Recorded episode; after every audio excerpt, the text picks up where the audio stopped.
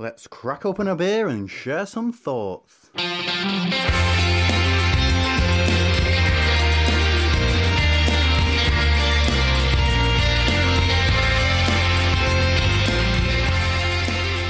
Welcome to Opinions, and we are looking back over the year. Whole of 2018. Yes. Has it already is, uh, gone?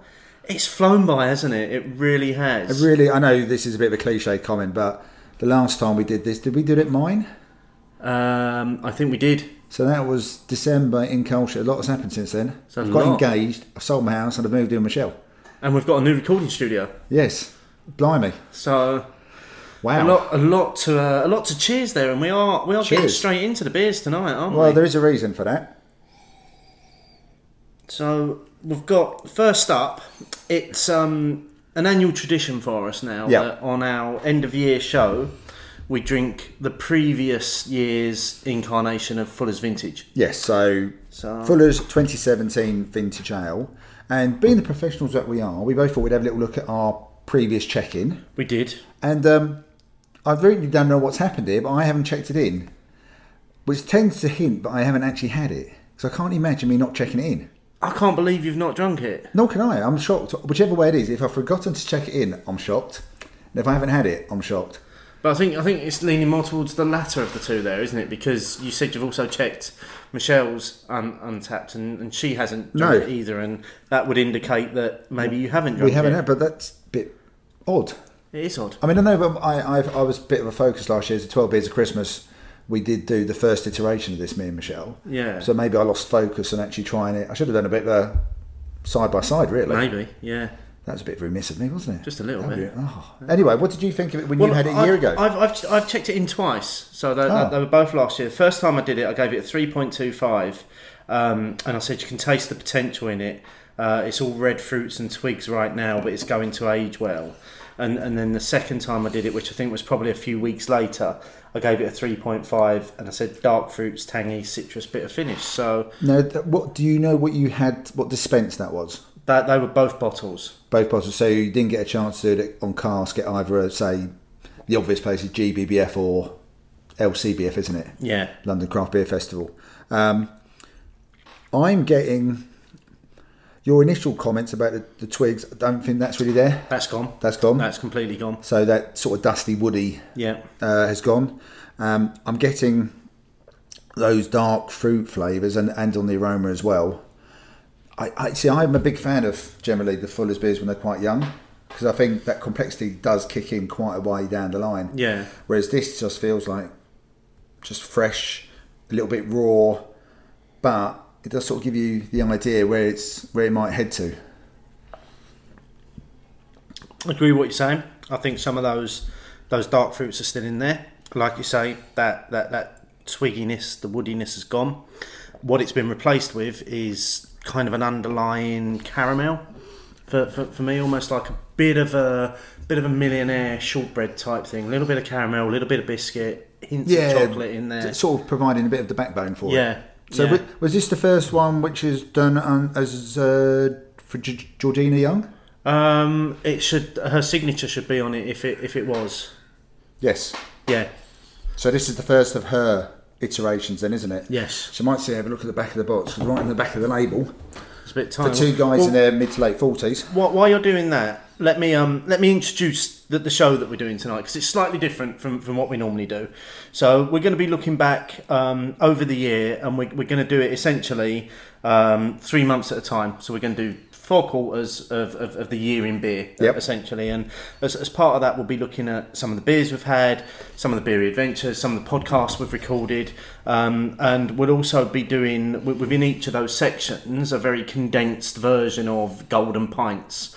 So we're going to look at podcast of the year, our beery adventure of the year, brewery of the year, and beer of the year within each Yeah. of those.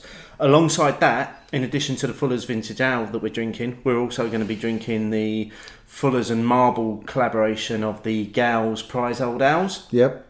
which have an average ABV of about 10.5 11%. Yeah, And there are um, four of those. four iterations, fairly much based on the four different barrels they were in. Yeah. Looking forward to trying those. Yeah, and, and the whole theme of the show wrapped around that as well. If that wasn't enough, was was based on a question that we had quite a while ago. This was a long time ago. Yeah, this came from Chuck Davey at Chuck Davey, who who asked us a question about: Do you buy um, beers to drink and enjoy them when you've bought them, or do you buy them with the intention of aging them for either their tastes to change, or indeed with particularly with the Fullers?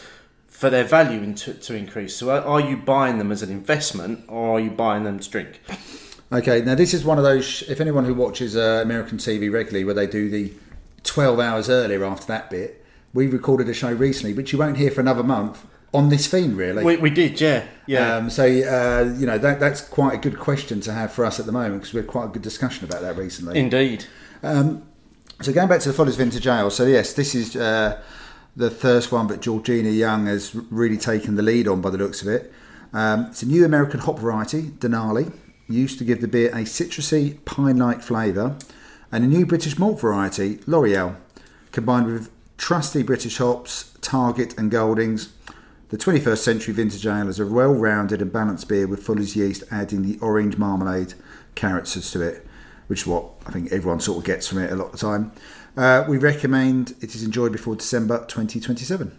So, a few years on it, yeah? There's a little while. I mean, we usually buy a couple, couple or so, try fresh, try in a couple of years, that kind of thing, don't we? Yeah, well, we've got into a habit of splitting a box of 12 between three of us, Yeah. we? So we get four each. And cer- certainly my pattern has, has become now I'll drink one as soon as I possibly can when I get it. Yeah.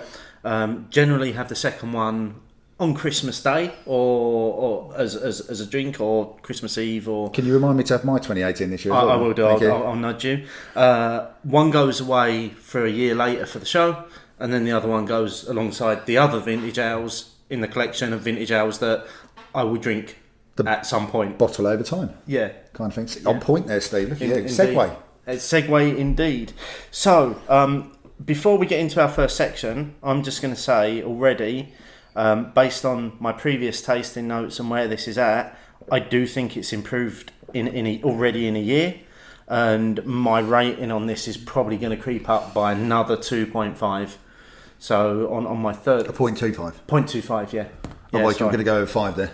Oh, oh, Definitely. oh no, no point. So a point two five. So on on the three tastings of this, it's- incrementally it's, it's increasing. increasing every time for me. Um, judging by a few other people's comments that I saw when I was shocked at my own lack of check-in, you weren't alone in saying there's there's loads to come. It just tasted a bit raw last year. Whereas if I, remember think correctly, I think the 15 and 16, I think I had both of them fresh at GBBF, and I thought they tasted really nice even then.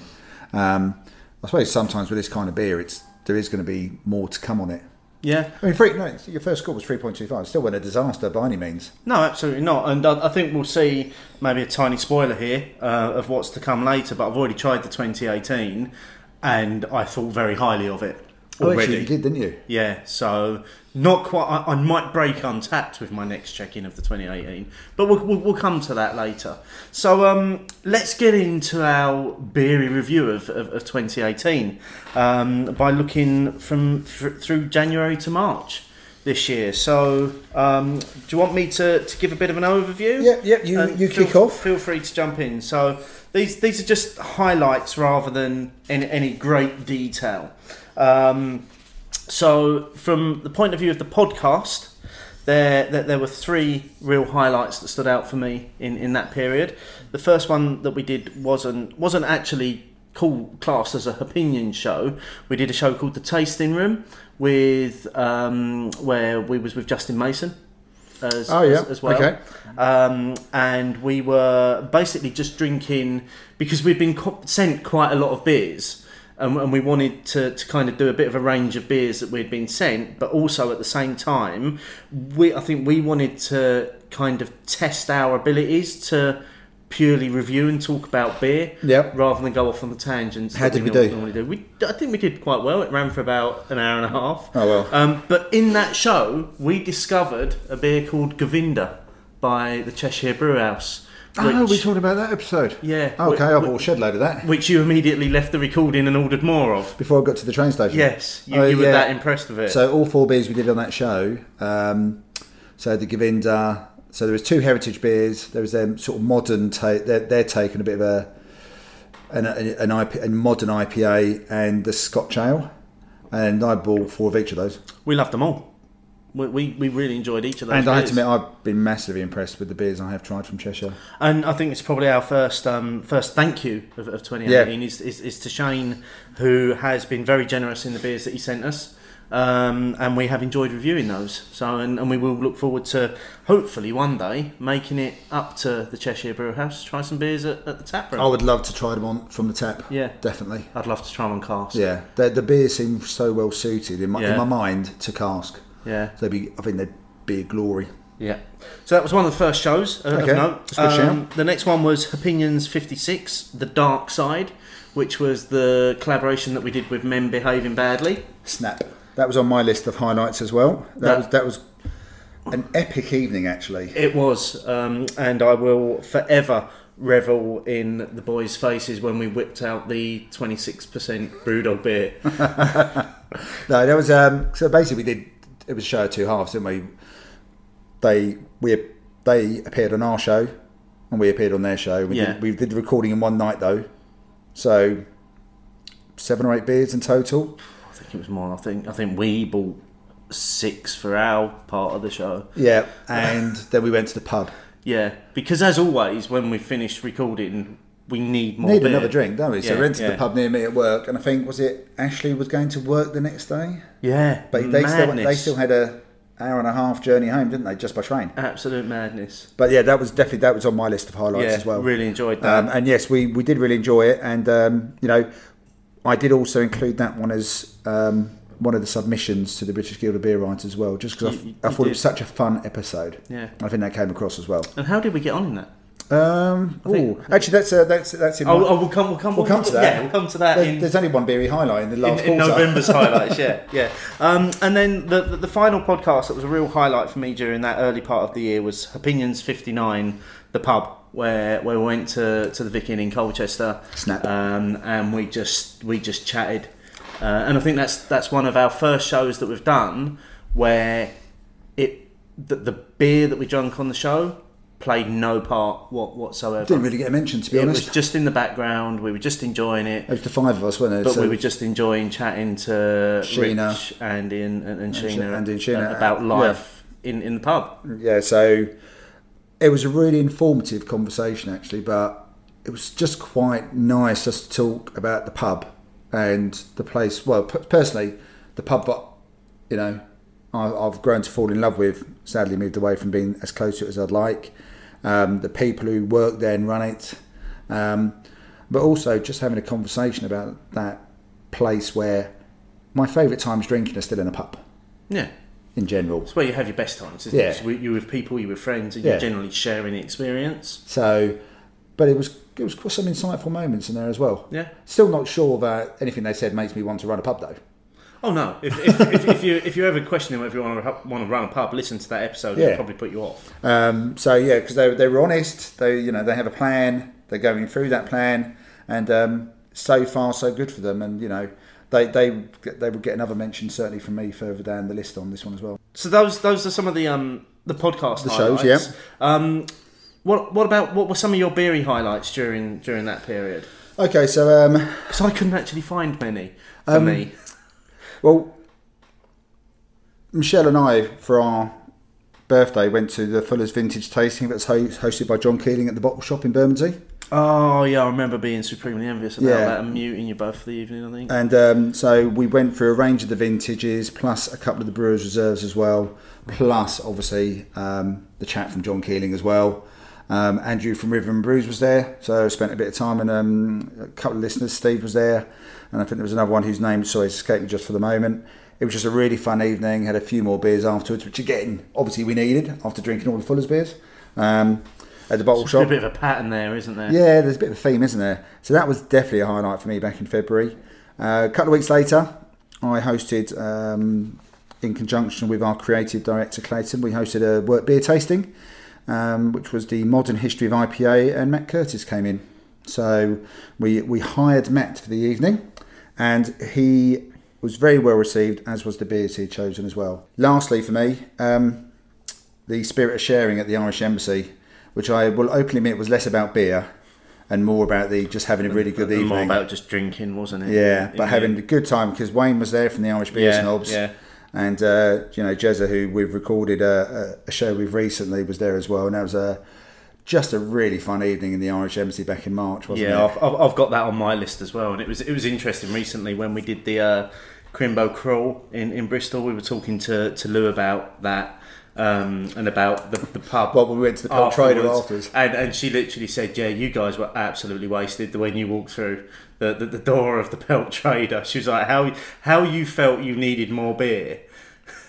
I don't know. Uh, we didn't. No, Categorically. but it was a great event, and it was it was great to enjoy an evening with Wayne uh, as well. Yeah. coming over from Ireland. Yeah, it, it was it was just it was just good fun. I have to admit, and I did get the chance to try a few whiskies which I wanted to sample as well. But it was you know they were doing when they did the cocktails. We could do like your little flavour wheel That's of where it flavour. went wrong for me. Is that where the wheels fell off? The cocktails, yeah. So the flavour wheel is where the wheels fell off. Oh, it was either that or it was that moment where I felt as I was being supremely clever, blending the uh, the white chocolate liqueur Oh, yeah. with uh, coffee porter, Right. uh, and because I thought I'd create this kind of amazing coffee drink, Instead, you just glass of alcohol. It just disappeared. Yeah. it? The rest of the evening just Yeah, went. yeah, But all- it, that, all that, to me, that was good fun. So less about the beer, but just Yeah. more about having a good crack. Yeah, but evening. drink responsibly, folks. Let's, let's Yeah, make sure not to forget that. Yeah, basically, um, do what we don't do what we do. yeah. That would be the message, kids. Yeah. Um, one more uh, highlight for me, uh, beer adventure wise, during that period would have been Winter Clayfest, which is uh, our little extended bottle share gathering that, that we have twice a year now, where um, our creative director Clayton cooks amazing meat for us. Yeah, Uh, and melted cheese this year as well. yeah, yeah. So we have a we have a winter event which is held at um, Matt's house Yeah. uh, at the Half Pint Gents house because he's got a bar in his garden, and it means we've got somewhere warm to go when it gets cold. Uh, and then we have the summer Clayfest main event in, in in Clayton's garden where he generally pulls out all the stops to make the most amazing spread that, that you've ever seen from a barbecue. Never, even from day one in in July 2015, the first Clayfest, I can't say anything about the food other than high praise. No, it's it's brilliant, and the effort that he goes to as well. Oh yeah, he doesn't just say right on the Saturday morning, what have I got? I'll go and get some burgers. The planning starts way in yeah, advance. Yeah, that'll do. So um, that that's January to March. That is January to March. I mean, I, I, when I was looking back, I don't know about you, I thought it was a bit of a slow start to the year. Very slow. And then I started looking at a few things. I thought, "Mm, it wasn't actually as slow as I thought it was. Because you found a few podcasts, highlights, couple of events. So we're only talking three months. And let's face it, January should have been a bit of a slow month anyway. But we did a couple of recordings. We had an event. We went to a thing at the Vic as well. So it built up quite Yeah, quickly in the yeah. end. I was quite surprised how many things we did manage to fit in. Yeah, yeah, no, I, I agree. I mean, if you, if you think that we're now releasing every two weeks, it, it means that in a three month period we should be looking at six shows. Yeah, because we had a little bit. Of, we have a little bit of a break round Easter, Christmas, summer. So we hadn't hit- Easter by then. No, no, because Easter was quite quite late this year. So Uh, well, it was early-ish in, Uh, yeah, early-ish in earlier, April, but yeah. that first quarter we didn't hit it. So yeah, Yeah. So our first award, Steve. podcast of the year. So um, do you want to go first? Yeah, I think we took ourselves out the running for this one, didn't we? Uh, yeah, I think we it might might have been far too far up our own backside. Yeah. if we'd have Yeah. awarded this to ourselves. So, So, joking aside, um, are we doing winner or honourable mentions first? well, I've we- we've ta- I think we've both taken a slightly different approach to this. So I've got um, I, I've basically got shout outs for for people that I want to mention. Yep. Then I've got honourable mentions, and then I've got a winner. Okay, we'll do your shout-outs first. Okay, Then so we'll both do honourable mentions, and then we'll go dive in with our winners. Okay, so um, in the podcast category, shout outs for um, Beers Without Frontiers and Sheffield Hopcast, um, purely for maintaining that regional focus of, of their shows um, and for bringing information that otherwise we may not hear. Also, a shout out for one that we completely off of your radar um, Off the Hop Rope which is a wrestling and beer podcast that I've discovered um, by uh, the wrestling wrestling sommeliers. They call themselves three three, fellas who are part time professional wrestlers in the states and who also have a love of beer. So basically, what they do each show pairs a beer with a wrestling match, and it, it's just perfection for me. I, I love it. What a wrestling match! I mean, I've got no interest about a wrestling match, which is t- like a historical wrestling yeah, a past wrestling match. So, So, like maybe a, a, a great. So, if you're doing it for boxing, you might pair a beer with the Rumble in the Jungle kind of. thing. yeah, yeah, they'll, they'll just they'll just choose one match which they think goes well with the beer that they've chosen to that's quite cool. to, to drink. So, I- so I really enjoy that. So those are my shout outs. So, so while I'm here, I'm going to get straight into my honourable mentions as, as Go well. for it. So, so I've got two here. Uh, firstly, uh, Three Boys, Three Beers, who I discovered this year and I've enjoyed listening to immensely. Um, they've got a great mix of um, comedy and humour and basically just enjoying their beers. Um, and, and the other one is regardless of all the, the, the, shit and the ribbing that I give them online, um, I do enjoy listening to Rhythm and Brews. Um, I, I think Andrew and Luke work really, really well together. Uh, and although their musical choice, choices generally aren't what I would choose, um, I, I think they, they put out great content. Brilliant. Uh, before we get into my uh, honourable mentions, what's your final thoughts on the Fuller's 2017, Steve? I think it's already become really drinkable. It's softened right down. The, I'm not. I'm not going to say the carbonation has died right down in it as well. It's not flat, No, but it's not lively it's either. very light carbonation, Yeah. now, isn't it? but it is. It's really smooth and it's really easy to drink. And I, I do think it's improving. I think this is this will carry on getting better and better. This one, I can see this one going probably full on really sweet barley do you know wine what, in I, a few years. I'd still love to know how, you know, I, I, on the theme of what we, you know, the, the the question was, how am I supposed to know when the peak moment is? That that's the, that's the always. I think that's always going to be my my thing because as much as I enjoyed and I thought it was a beautiful drink, the 1997, I didn't know because I'd never tried it before. I had no idea if I was drinking it at the right time or I'd gone past no the peak. benchmark, did you? Yeah. I had no yeah. benchmark for it. Now, got a bit of a benchmark now for the tw- for the 2017 we've just finished, and I'm thinking they say till 2027, and I'm thinking in my head, oh, how much better can it get? I still I still want some of those fruity notes to be there rather than it goes that full on, starting to go towards more the, the feel of the barrel kind Yeah. of thing. So that's quite interesting how you pick and choose Yeah. that side yeah. of things. Um, right, I have opened the first of the prize old ales. I think let's leave that just to breathe a little bit Okay, while we, we finish off the, the, the, the giving of our first award. okay. or awards, because it might not be that we, we might not agree with. Yep, you've given a few shout outs anyway. So, uh, my honourable mentions go to two uh, podcasts that invariably I not only download pretty promptly, but I listen to pretty promptly as well. And the first one is um, our friends who were guests on the show on the uh, post Crimbo Crawl, Beers Without Frontiers. Again, largely because of what you said, is the um, the local feel they give to it. But it's the interaction between the, the three people on there as well, the three or four people, depending who's on there. Um, and also that they are going to places which I've never been to, never heard of. But the more they talk about them, the more it piques my interest, and I'm thinking, I wouldn't mind visiting those. Yeah, it, it makes you want to go to the Yeah. places they're talking about. And um, you know, the time we spent with um, Simon and Vicky both on last year's Crimbo Crawl, them at Peak Ender, and this year's Crimbo Crawl. They're lovely people. It was really nice to spend some time with them. Um, and a bit like you, Rhythm and Brews.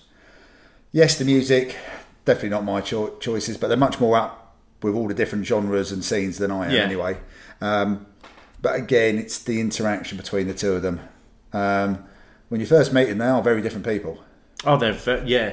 You would never put them together No. as a but they do work so well together, and they are a joy to listen to. Their, their end of year show I thought was really, really good. yeah. There's some really good comments in there. They did the, the music wasn't actually too bad either, um, and I thought the one they did with um, John Keeling earlier in the year Yeah. was quite that was quite a good one Yeah. as well. Actually, that was quite a nice little conversation between the three of them. I, I do agree with the end of the year show, I, I, and I actually think I'd go as far as saying I think that's probably their best show to date as, as well Yeah. in terms of the content, the way they looked back on things, the way they spoke about things, the way they tried to also pair music from the year as uh, as well. I, I just think it came together really, really well. Yeah, and they're probably at their best when it's the two of them Yeah, absolutely. as well, uh, and it worked really well. Yeah.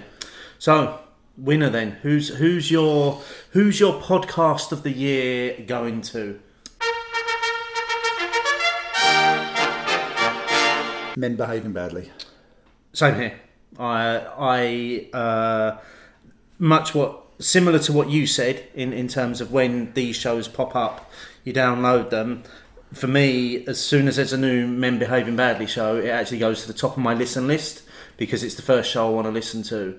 I love it that they're still on a journey of of discovery, even twelve years on from when we first found twelve months, on from when well, we first found them. And this isn't to to put them down in any way. So, guys, I'm sure you, you know that already, but just the order they did in the four Cloudwater beers, which was just completely the wrong order, Yeah. to my mind anyway. Um, I, uh, but it's, again, it's the interaction between the three of them. So I like the fact that a they're keeping it local. I like the fact that they want to go and speak to some you know local breweries and stuff like that. But for me, their peak shows or when it's the freedom, especially when they go off on a bit of a tangent as well. yeah, Um, sometimes, you know, they went back to doing those um, answering the questions from Twitter from the Cannonball Run show. Yeah, I, I love it that they decided to finish that off. Yeah. Although, although we may have to, to bring up the whole Loftgate thing. That you, Yeah, I mean, what was all that? That's a lie. I've never been in a loft, and apparently it has. Yeah, and you've forgotten. Yeah. So, um, congratulations to men behaving badly for um, winning. I suppose. Well, in that case, seeing as we both agreed on that, that that would be the opinions podcast of the year. Is is men behaving badly? And if we had a tankard, we'd present it to you. We would indeed, but uh, well done, lads, and Yeah. just um, just keep going the way you're going because um, you're an absolute must listen. Yeah, and the same for all the other shows that uh, both myself and Steve have shouted out to. Um, yeah, please carry on. Keep doing the regular content.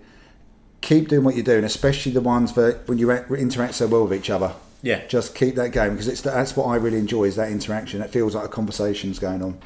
Indeed. So should we say cheers to them? Let's let's cheers them in, in the in the manner that they do to with each drink. Exactly. They cheers somebody. So so cheers, men behaving badly. Oh, cool. Whoa! Wow! Sorry, that probably didn't help anyone at all. Um, so this is one you're having a bit of a snifter there. So this is George Galen Co. Prize Ale Barbera Barrel Aged. So okay. So firstly, what's Barbera? that I don't know. I was hoping you may have had some research on that one, Steve. No. Um, keep Why, why do you have a look? Uh, Ten point four percent. So this is the lowest ABV of the whole the whole set. Um, doesn't really tell you much. This was done as part of the 20th birthday collaboration series, but doesn't really say much about Barbera Barrel Aged. This is um this is full on Brett on on the nose for me. Brett Flanders red, Flanders Red, yes. A little bit, a little bit of Rodenbach, a little bit of um Duchess, Du- Duchess, Oh yeah, yeah, yeah, yeah. Another one, ring Duchess, yeah, yeah, yeah, yeah. going on in that. Yeah, because the Duchess has a more of that little bit of a woody nose as well, doesn't it? Yeah. Um, let's let's give this a try. I'm still trying to find out what Barbera is, by the way. The only time I can think of Barbera is um, the old cartoons, Hanna Barbera cartoons. No luck. I, I can't read and talk Okay. and drink and do things. At What's the your same initial thinking about the flavour? Because that's time. The flavour's really strange. it's got quite a good burn, though, isn't it? There is a burn going on. There. There's a boozy. There's a boozy after tone to it. Um, and again, it might be that we're doing these beers a little bit young. I mean, I when when they became available, I bought them with the intention of them featuring on a show at, at some point because I always wanted to do these beers on a show. Um, we, we've done them tonight. It might be that these just get soften off a little bit with a bit more age on them. Doesn't say particularly. It says um, so the ta- the tasting notes they've got here: darker and slightly hazy ru- ruby red hue, a less acidic nose with rich vinous fruit, creamy vanilla, oak, smoke, and gentle spicy hops. Okay. I agree with all of that. Yeah, acidic notes build in the mouth with pronounced oak. One definitely getting that as it goes down. Yeah. that bit, almost not quite acid burn, but it's you definitely know you're drinking something boozy here. Uh, warming alcohol, tart fruit, oak, vanilla, juicy malt. Yeah, I'm getting all of that. Spicy hops combined with long, complex finish. It's definitely got a long finish. Just goes on. I mean, that's that's going to be a real sipper. but we'll Um, definitely have to have a look because the other barrels, I, I know the names. yeah, That one, no idea. I, I think neither of our phones are available to us at the moment. No. So we'll, we'll, we'll- we'll research that as the show goes on, and we'll come back to it. So let's get into the um, to the next quarter. So let's have a look at April to to June. Um, so some of the podcast highlights in here for me were um, Opinion 62, Are We Coping? Which is the show that we did um, to release around mental health um, Oh, that's the one we did with hop stuff, wasn't it? about about stress in the workplace with hot, hop stuff, uh, where we tried some of their beers. Really enjoyed doing that show. Really enjoyed the first time that we ever kind of went a little bit serious on our on our subject matter as well. Hmm. but it was um, it was appropriate.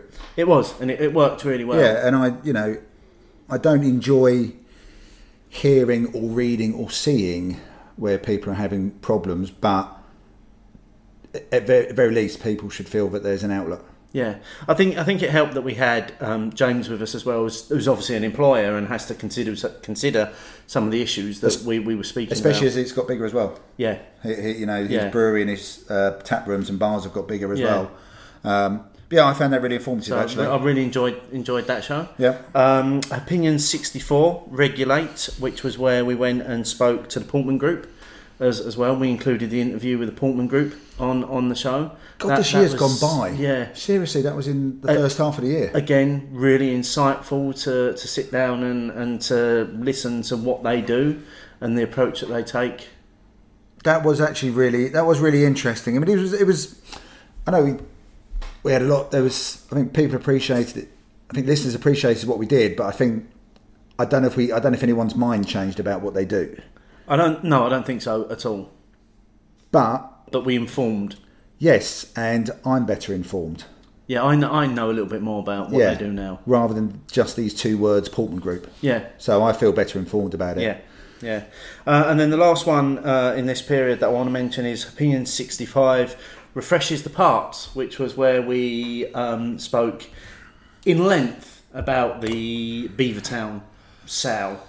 Well, I mean, it was uh, it was big news. Yeah, And I think- massive news. I mean, I, I think I remember us talking about it on probably that show and the show either side of it as uh, as well. It, it didn't. It wasn't just a single show for us. No, because Bittering Lingerness as well. Yeah. There was still plenty of comments coming through. Um, probably still one of the more unexpected ones to have happened for a brewery that size in the craft beer scene in the UK. Oh, I, I think so. Yeah, without a doubt. um, although, you know, I think some people did predict such a case could happen for that particular brewery. yeah. No names mentioned. But it's, it's interesting as well though that with that particular show as well. So I've got I've got some stats here to. to Ooh, Steve loves some stats. Some, some podcast stats for the year. Um, that's now our most downloaded show ever, which is which is quite interesting. Yeah. Um, because it, it it's kind and it's still getting a lot of downloads as well. Now I don't know whether that's because we essentially used a trademark phrase. So we're- at some point we're going to be sued and we'll be shutting down. I, I do hope. Well, we can very easily change the name of the, the, the show. Um, but yeah, so that that's that, that's quite interesting. From that was interesting, but we had so much feedback. we did. We, I, mean, we had obviously we had the news. There was the Logan extensive blog post, which had a lot of words, didn't quite say so much. yeah, Uh, there was our thoughts on it, um, but we had so many thoughts from our from our listeners and pe- and our people who listen uh, follow us on Twitter as well. That this, I think what we tried to do was try and give it a bit of time to breathe that particular episode Yeah. as well. Um, it was good fun doing it. Um, I'm, st- I'm still surprised it's the most downloaded one. so, so am I. 'Cause actually. I, I, I think it was good. But I'm not sure if it's our most entertaining. No, but I think I think maybe what what we did in in that show, I, th- I think what we did particularly well.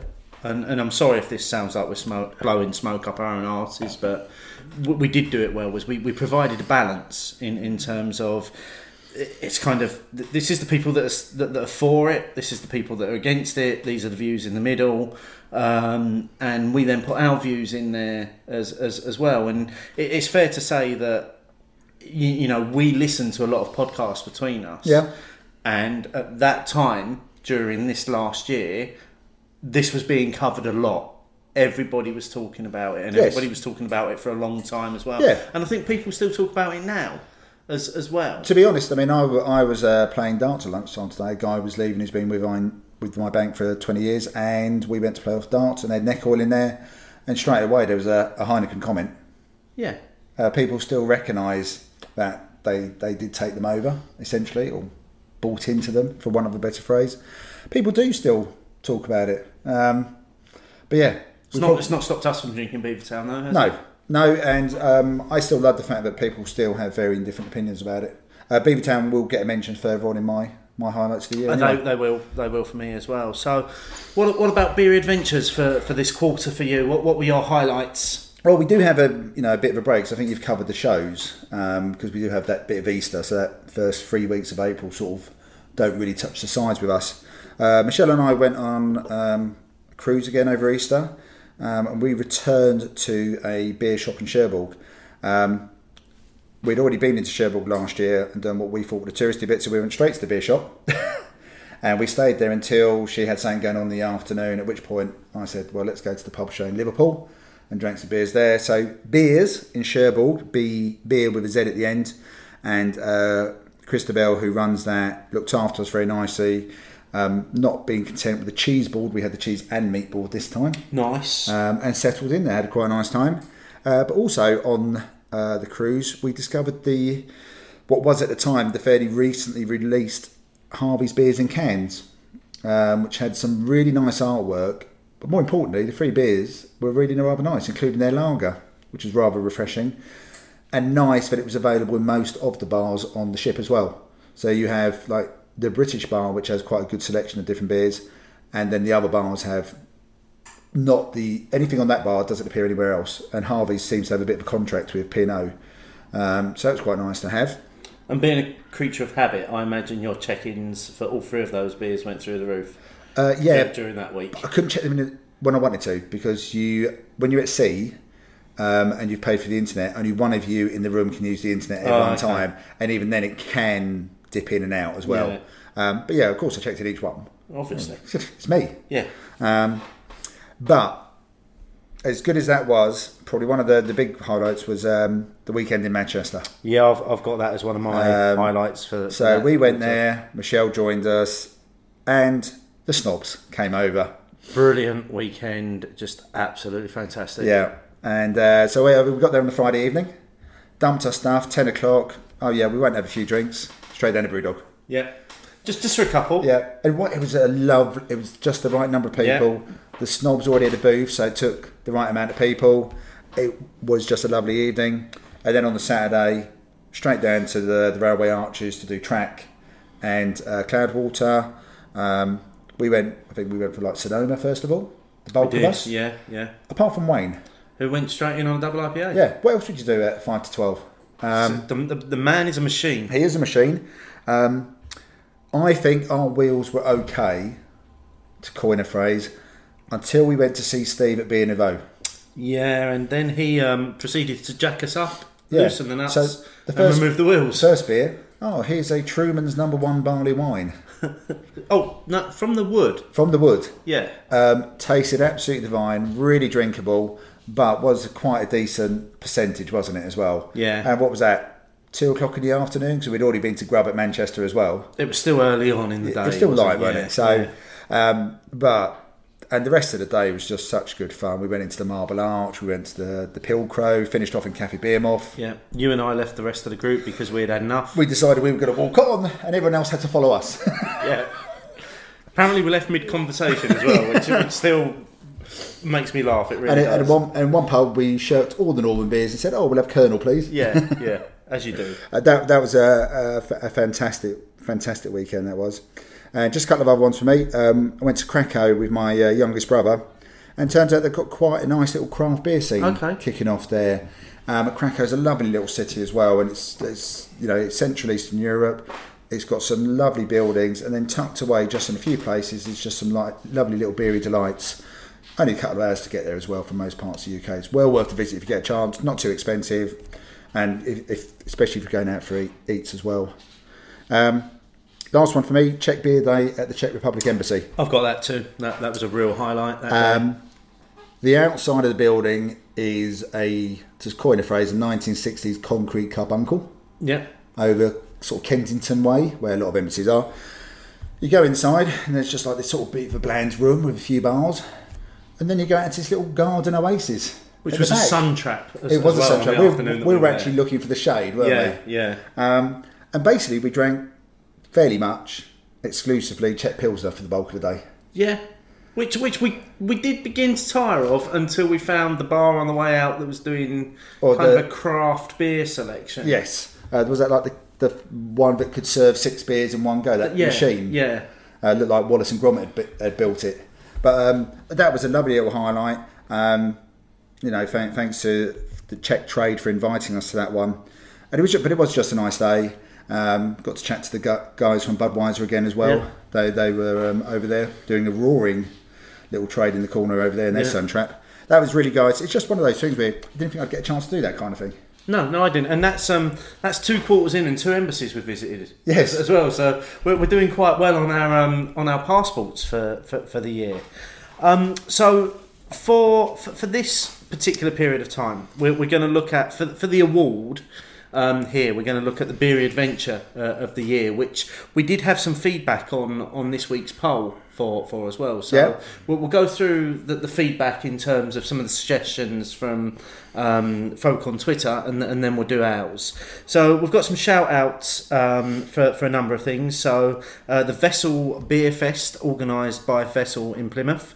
Um, Man with a beer fridge at with fridge and Alex Armstrong at Bodie 15 both voted for this new festival um, being the first craft beer festival on, on the south coast. Um, we then had, and again, let someone blow the smoke in our direction, will you?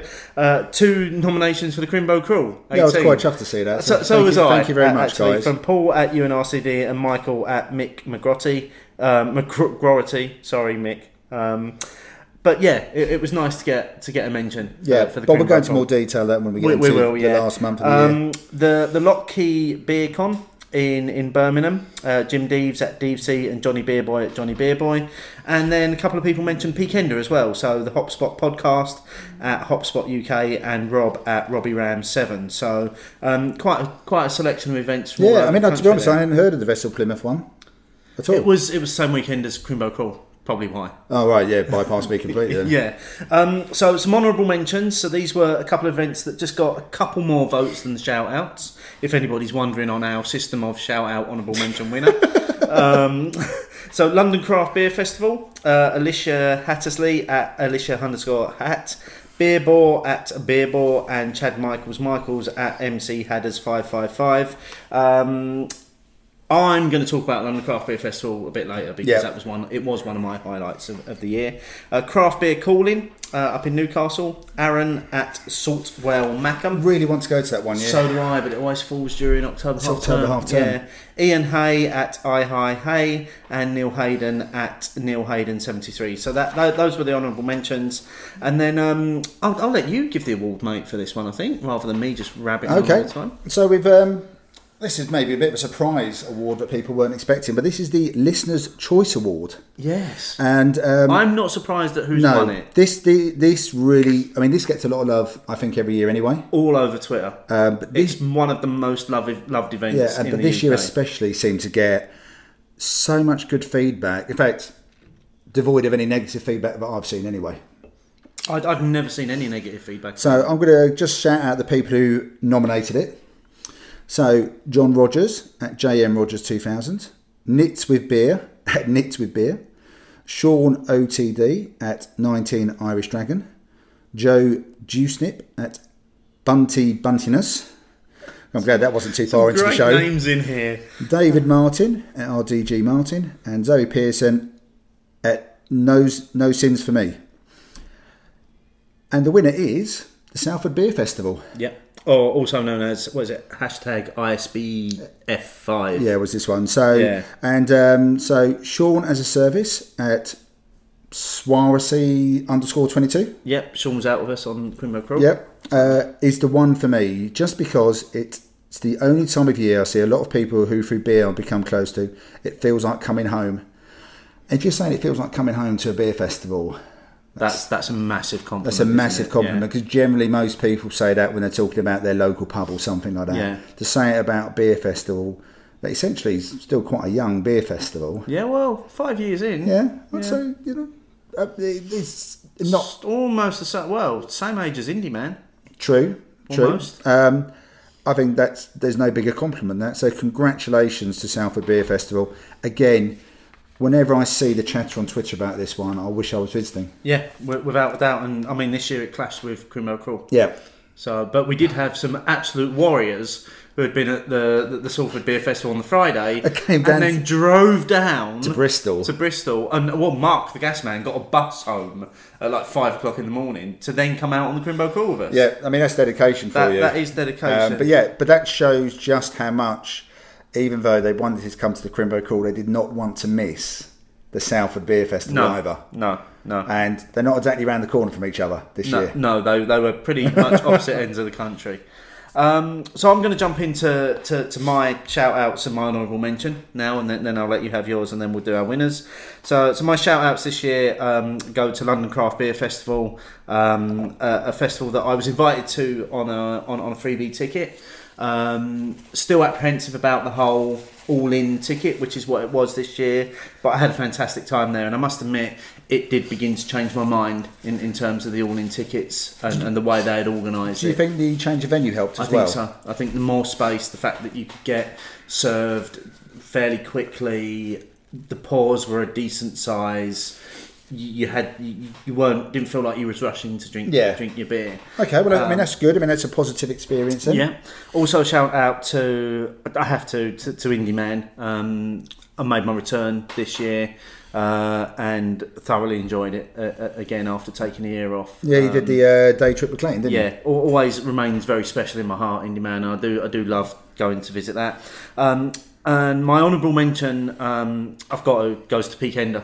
It, it was just a fantastic experience for us to go and do the, the the live show up there, but it was also great to visit it and to experience what it's all about. And um, I'm so chuffed that next year's event falls on a weekend where I'm free. So I'm going to be going and I'm going to be camping and I'm going to do the whole weekend. I'm going to do the whole experience. I'm going to do the full-on Peakender experience next next year. I mean, um, that is my honourable mention as well. Okay. Um, Bakewell, beautiful setting. Loved, great visiting there. Um, doing the live podcast with everyone, and, and to have a full house as well. Yeah, The chance to get some really good Q and A's going with the crowd. Um, you know, Simon, Simon, and Rob from Thornbridge giving us some really. No, there was no yes or no answers. Insight. It was. There was some really good insight, information yeah. there. Um, the hour also flew by. Um, I, I drank almost as much Jaipur as it's possible for one human being to, to try and consume in the amount of time we were there.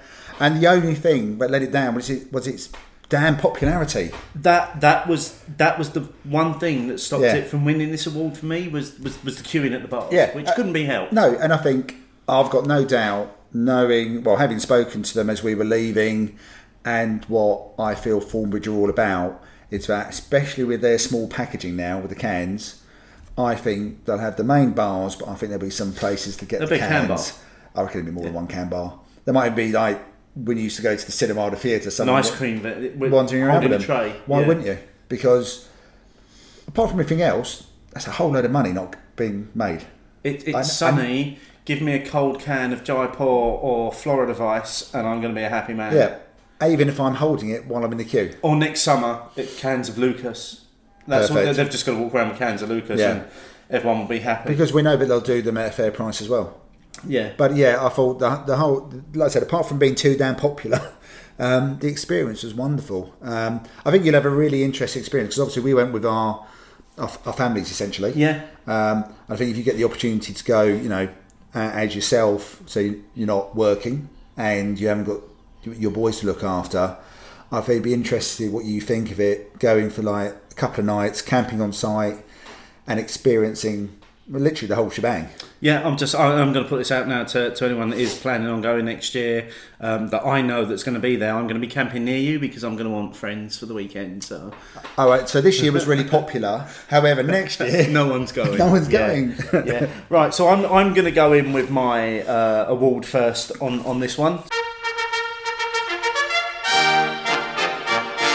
So um, my beery adventure of the year, and we've not got to it yet because we've not got to that quarter yet, but was um, our visit to International Stout Day uh, in, in in Dublin, which was just um, it was an experience and a half. which we will go into more detail. We, we will, and but there's a lot of ground that we don't need to go over because that was a fairly recent show that we did as um, well. But yeah, I mean, just so everyone knows, we, me and Steve haven't discussed our winners, our runners and riders, and our nominations at all. So that it was a bit, you know, interesting for us listening as well. And I have gone for the same one as well Okay, because so- it was just, it was an amazing experience. Yeah, But I still keep coming back to, I and this is the only thing I'll say at this stage, is just everyone we met, everyone had who was just so good, so passionate, and fun. yeah. Everybody, everybody loves what they do. Yeah. it's it's pure. Um, and yeah, I mean, I know, I know, we've said it before, but we are really grateful to to, to Guinness for looking after us for that weekend. Oh yeah, definitely. Um, it, it was a fab weekend. So uh, again, the opinions award for the beer adventure of the year goes to International Stout Day. International Stout Day, cracking day. Final thoughts on the first of the prize old ale iterations that we've drunk. it's softening as you get through it. There, there's still a booze. There's a real booziness to it. Yeah, I think that's just us getting used to it, sort of, because I think that I think the boozy note Good job, because there's another three of these Yeah. to come. because I think that boozy note is still there. I think you know the the vintage is eight and a half percent because it's quite light, quite young, quite fruity. I don't think it quite tastes the eight and a half percent. I'm in no doubt drinking the first prize old ale, but I'm drinking a, a bit of a bigger beer here. oh, you know, you, you know, it's a big beer. Yeah, it's not hiding, it's not pretending. No. It has got a complexity to it, and I think yes, the, even though it was brewed at the start of 2016, spent plenty of time in the barrel, then bottled, secondary fermentation because it's, it's got a bit of yeast in it as well. I reckon there's still more on that. I mean, we say it so often, don't we? Oh, this doesn't drink its ABV. This is nowhere near its ABV. This one, It's wearing its colours on its sleeve. This one. yeah, it's not hiding, and I quite like that sometimes. I Yeah. think sometimes the bigger beers should advertise what they're what they are. We're on to the summer then. So we're going to look at July through to September.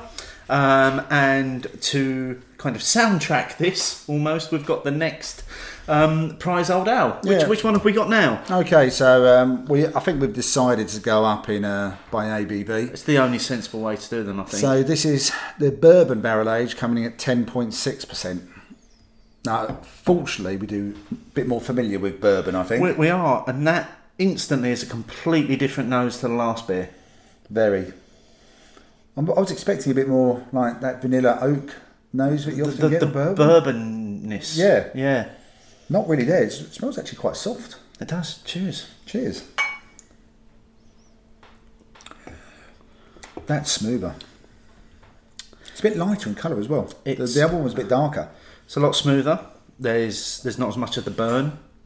There's not as much of that Flanders redness to it that, that we picked up Yeah. last time. This is this is kind of more approaching uh, a, a- classic kind of barrel aged.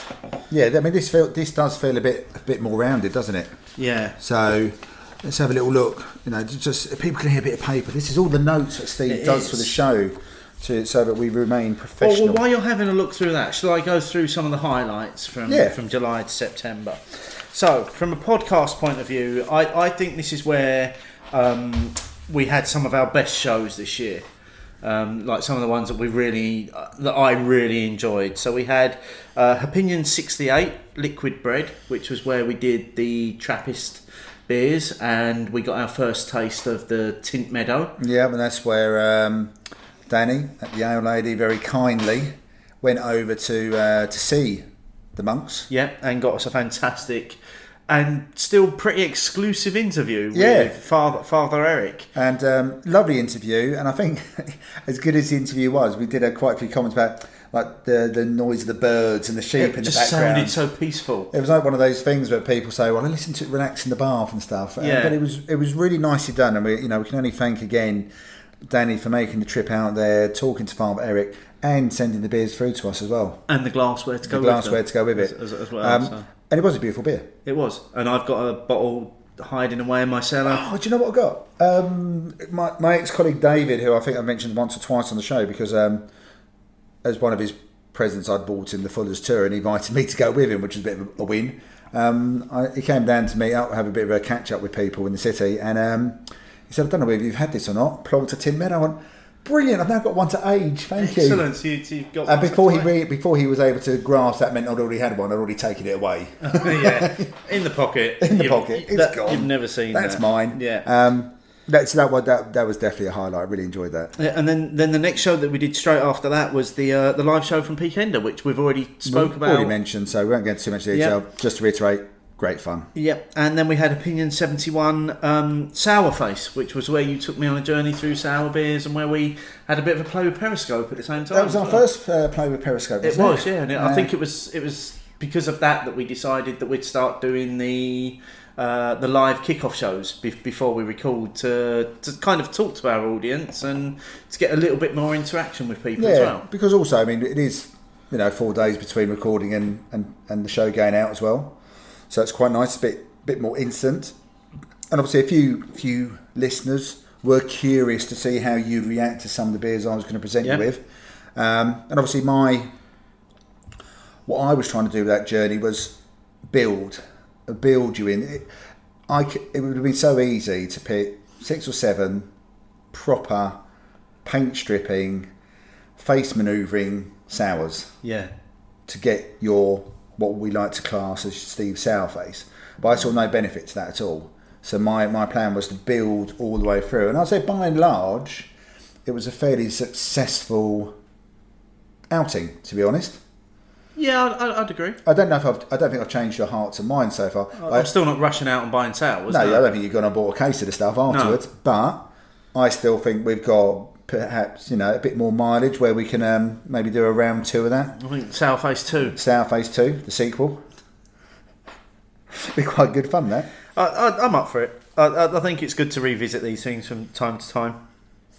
That'd be very good. Um, I have no other podcast highlights because they would they would have been my Yeah, my three anyway. Yeah. They were they were great fun. And, and and for me here, the Berry Adventures. I mean, we've, I think we've already covered two of them off. So Peakender Yeah. was fantastic. London Craft Beer Festival, um, which, which I said I really enjoyed, and it began to change my mind. The, the only other one I've got in here is um, was our summer edition of Clayfest, which was was was just us in Clayton's Garden, eating great meat, drinking great beers, and, And and just having a good time with friends. With decent weather this year. yeah, first time first time, first one. first time ever. Since the first one. Yeah. Um, before I go into a few more, just a few more, a few notes on, on the beer we're drinking. So, um, flaring ruby red colour. Again, I think that's that's quite good. A big Hasidic horse blanket nose. I didn't really get that, and I didn't really get the oak and vanilla notes that they refer to on here as well. Um, warming whiskey notes on the palate. Getting yeah, that. I'm, I'm, getting that. That's there. Um, tart fruit, rich malt, spicy hops, a little bit. But the oak and vanilla, I'm really. They quote this a couple of times, but I don't really get the oak and vanilla at the moment. I think I think there are hints of it there, um, but it's not it's not overpowering. Now, bearing in mind that the notes that we're reading from here were put together by Roger Protz back when these beers were released as well. Hmm. So th these these tasting notes were as these beers were almost fresh Yeah. into the bottle. We're drinking them 18 months on. Yes. So, so we're using these as a as a, This as is a real- guide only, but as, um, as a real baseline. again, now I've had a few more sips, I'm starting to get a bit more of that. I know that I'm drinking a boozy, boozy beer again. Yeah, I think I think the one thing for me that I've already noticed between our glasses, and I've not been talking that much, is You've is enjoyed this one more. my mine is going is going rapidly. Yeah, you're enjoying this one so much you? smoother. Um, any more beery highlights, beery adventures for you during during the summer before we go on to giving our next award? Yeah, a couple uh, spring to mind for me. Um, my son turned 18 in mid September, and I pulled together some close family, some close friends, and I, And, and you, yes. Will you not take my best lines? Right, edit that a bit. Let's do that again. Um, so yeah, we went to the, we and we went to the Vic. So I had a quick word with them. I knew what time they're opening, and again, it was a lovely late summer's day, um, lovely weather. We sat out the back in like that faux pub surrounding that that got has got the three sides, and um, the Vic looked after us. You know, they looked after my son, tried to find him a drink he might like. Um, and we cracked open um, a bottle of the Fuller's Vintage 2000, which was the year that Michael was born. Um, unfortunately, we I had to split it about 10 ways, which was really, really quite annoying. So, never doing that again. Um, but yes, it was great to share my son's 18th birthday, the Fuller's 2000, with family and friends in my favourite pub. It was like all the ticks for me. That, that fairly much did it. And then we had pizza from just over the road. Brilliant. So ticked a lot of boxes that. Yeah. So yeah, that was definitely a highlight for me. And um, we followed up at work um, another work beer tasting. Uh, this time it was um, purely California beers, and um, that was done by uh, Chris Hall um, on by, on behalf of his uh, day job from the bottle shop. And um, he came along, and again, very well received. Obviously, he's got a different way of presenting than, than Matt Curtis, uh, different background in, in the beer industry and um, chose some really nice beers. So again, I you know him and Matt, I'm hoping I can have a conversation at the start of the year, see if I can get them in again in 2019. That was definitely a highlight. It's always quite nice for me when I'm hosting a, a beer tasting work when someone else chooses the beers. Yeah, you don't. It- you know, takes the worry away. Takes the worry away, but also means um, it's, I'm invariably going to have something new, and I haven't had to search for it, and it's like a few surprises will come my way, um, and also they've pro- they've often got access as well, especially with the the cold chain supply that Yeah. Bowl Shop now have. So yeah. th those those were the other than the, the things you've already mentioned. Those were the two ones, two things that stood out for me, Steve.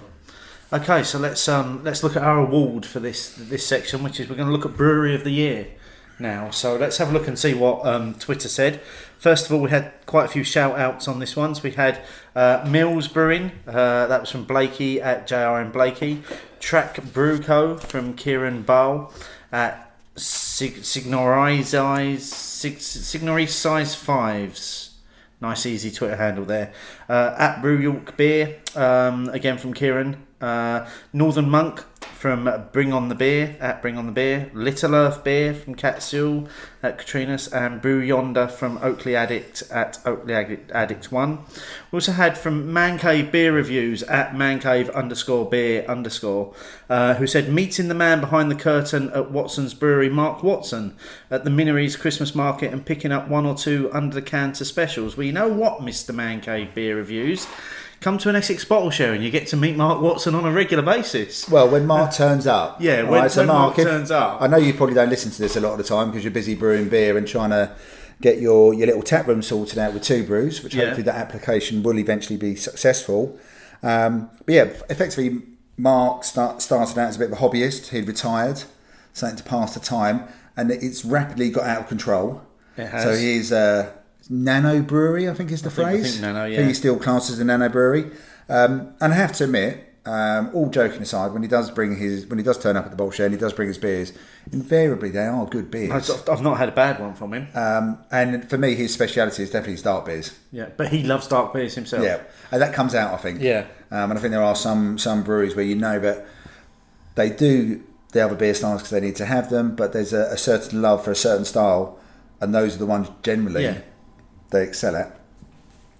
But it's nice that we can we, we can speak about that one because Yeah, because we know him and we taste his beers, and, and, and Mark is you know, basically he honed his recipes by bringing them to the bottle share. He did, yeah. When we, we had no idea that we were his guinea pigs, Yeah. and then all of a sudden he announced he was starting a brewery. Yeah. Oh. So, and then we are like, oh, okay, so you, Makes sense now. yeah, yeah. So uh, the honourable mention in this one goes to Lost and Grounded. Um, and so from Mark the Gasman at Mark the Gasman, you just have to mention Lost and Grounded for the Summer Brewhouse sessions times four. Winter Blow uh, blowout with all top class breweries joining at all the events, plus the Crimbo Crawl host. We were so lucky. Um, Annie and Alex choose, chose Bristol to base their brewery in, um, and that was seconded by Steve Russian at Steve Russian. So the uh, the listeners' choice award on on this one um, goes to a brewery that I've only literally just turned a year old. Um, as we th- this podcast, so in the last week they've only just turned a year old, and that's Wander Beyond Brewing um, from Manchester. So um, Mr. WP at Mr. underscore WP. I clicked brewery, and for me it was at Wander Beyond. They have been brilliant in whatever they've tried this year. That was also backed up by SE18 Craft Beer Lovers at SE18 CBL and Paul Burley at The Real Bryman. So, um, congratulations to Wander Beyond for winning the Listeners Award there. Well, I mean, they have had a lot of positive response. Um, They have it's- It's their milkshake, I think, which is definitely garnered. The mini milkshake, especially. There, there are a lot of people calling them the British equivalent of Omnipollo in, in terms of some of the flavours they're getting into their beers at the moment. Okay, and I'm going to take that. People are meaning that as a compliment. Oh, because, no, without a doubt, it's a compliment, yeah. Um, Omnipollo had that. Uh, is their SP of getting those really interesting flavours into Yep. a variety of beers. Although Omnipollo probably don't do necessarily the lower ABV beers.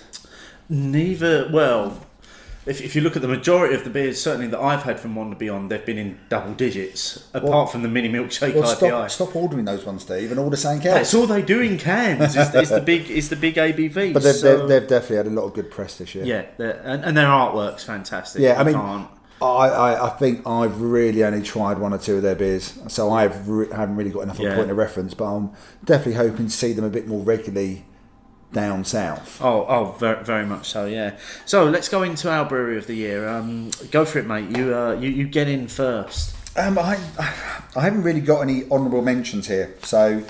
But I am actually going to do a little bit of a twist on this. I'm going to give a rest of the world shout out first of all. Oh, okay. So, so we're going international. Are We are going international here. Now, I have no choice but to do it for this one. Um, half Acre. Um, because all of their beers that I tried this year, which I think I had seven or eight beers of theirs, um, we were lucky enough to get hold of their cans when they came over, uh, both from, I think, Two Brews and Licorice. Helped Yep. us out on both occasions. So there- there's been two batches of them Yeah. this year that we've got. Yeah. And every single one of those beers I absolutely loved. Um, the Pale Ale, the IPA, the Double IPA, the Imperial IPA, all of them were absolutely fantastic. Classic West Coast IPAs. all of them were West well. Coast styles. Yeah. And Half Acre of Chicago, aren't they? yeah. Um, and I was lucky enough to try one of their beers when I was in the States, in New York. I saw it on the board. Michael still hadn't come back from the shop. And I thought, I can sneak this in. And again, that was absolutely delicious. I just, that's definitely a place I would like to visit. If I get to go to Chicago, Half Acre will be a must visit for me. Just because it is that style of beer that I fell in love with. Um, I absolutely adored them. So that's my rest of the world shout out. Okay. I know that, was, that may have been a bit of a surprise entry. No, no, I'll, I'll, I'll give you that, and I'll, I'll almost second that for you as well because yeah, I've enjoyed beers from from Half Acre this year. and I actually saw the tuna, the daisy cutter, the Vallejo, and St Kills in the fridge at the pub beside where we went to play darts. I'm so glad we didn't go in there first. Otherwise, darts could have gone Yeah. horribly wrong. Well, I think tonight would have gone horribly wrong as Well, well, if you'd been on those at lunchtime. There is that as well. Um, right, so now you and the listeners and anyone who follows me on Twitter know that I'm definitely one of those people who loves not just beers from traditional, but beer, beers from brewers who consistently brew beers that I want to drink and enjoy drinking. So rather than, for me, I think there have been some fantastic beers that come from some really good breweries, both new and old. But it's the ones where whatever beer they release, I will try. Whatever beer they're involved in in a collaboration, I will try. And I really want to go for it. So my two, it's, it's a bit of a joint winner, but and there is probably actually an honourable mention. So the honourable mention is North Riding. Okay, Whoa, didn't see that one coming. get in. Right, Really so, didn't see that one coming. um, since Michelle became addicted to ordering from Sean at Beer Central, um, North Riding has become a bit of a staple of the order. Um, very traditional looking 500 milliliter bottles. Um, seemingly from the outside looking in quite traditional beers, but generally all the beers are between the mid threes and the mid fours. Pack a punch, all of them so far. And a bit like the Cheshire Brewhouse, who we referred to earlier, saying, I would love to try them on cask. Every North Riding beer so far, I've gone, Oh, I wish I could try that on cask. All of them have delivered, um, and they are using you know some modern US hops as well. They're dark beers. I think there's a we've got a peanut butter stout in there, and that's still coming in the, in the mid, the early fours, mid four range. Um, whether they do the bigger beers, I don't know. I think mean- they know their market. I think they I mean- know where they're targeting. I'm entirely relying on all the beers that Michelle has sent through because the beer central thing I've left to her, and it's quite a nice surprise for me when a, whole, a big box from Sean, you know, the nuclear packaging turns up, Yeah. and you get to see these new beers. And I've seen a few bits, and a few other people have mentioned North Riding, and a few people have posted a few pictures of the pump clips as well. So for me, they've been a real revelation, and every beer I've had has made me want to think I want to carry on trying their range at the moment. That's my honourable mention, and I've done my rest of the world. I'm going to hand over to you before I announce my winners. Okay, I, so I say winners. I've got um, two shout outs. Uh, th- this will probably come as no surprise to anyone. So, uh, a shout out to, to Thornbridge and Lost and Grounded um, for, for brewing beers that I have enjoyed every time I've tried them, but for also um, inviting us to do things with them this year um, because that has been that they've been two of the real highlights of the year for me was doing the the, the, the live show at Peakender and and also starting off the Crimbo at Lost and Grounded as well. So that those are my those are my two shout outs. Maybe not necessarily purely for their beers, um, but the beer playing very much a part of, of what they do.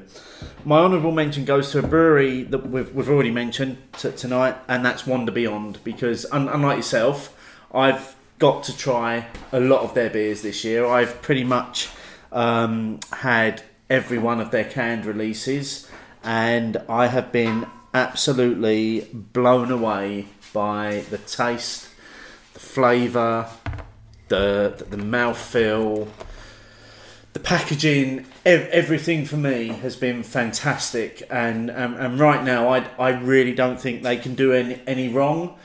The the only the only wrong they're doing right now is that they're not producing enough beer for, for, for me to drink because I want to drink more of their beers. Oh, and I think that's a I think that's a good problem for them to face.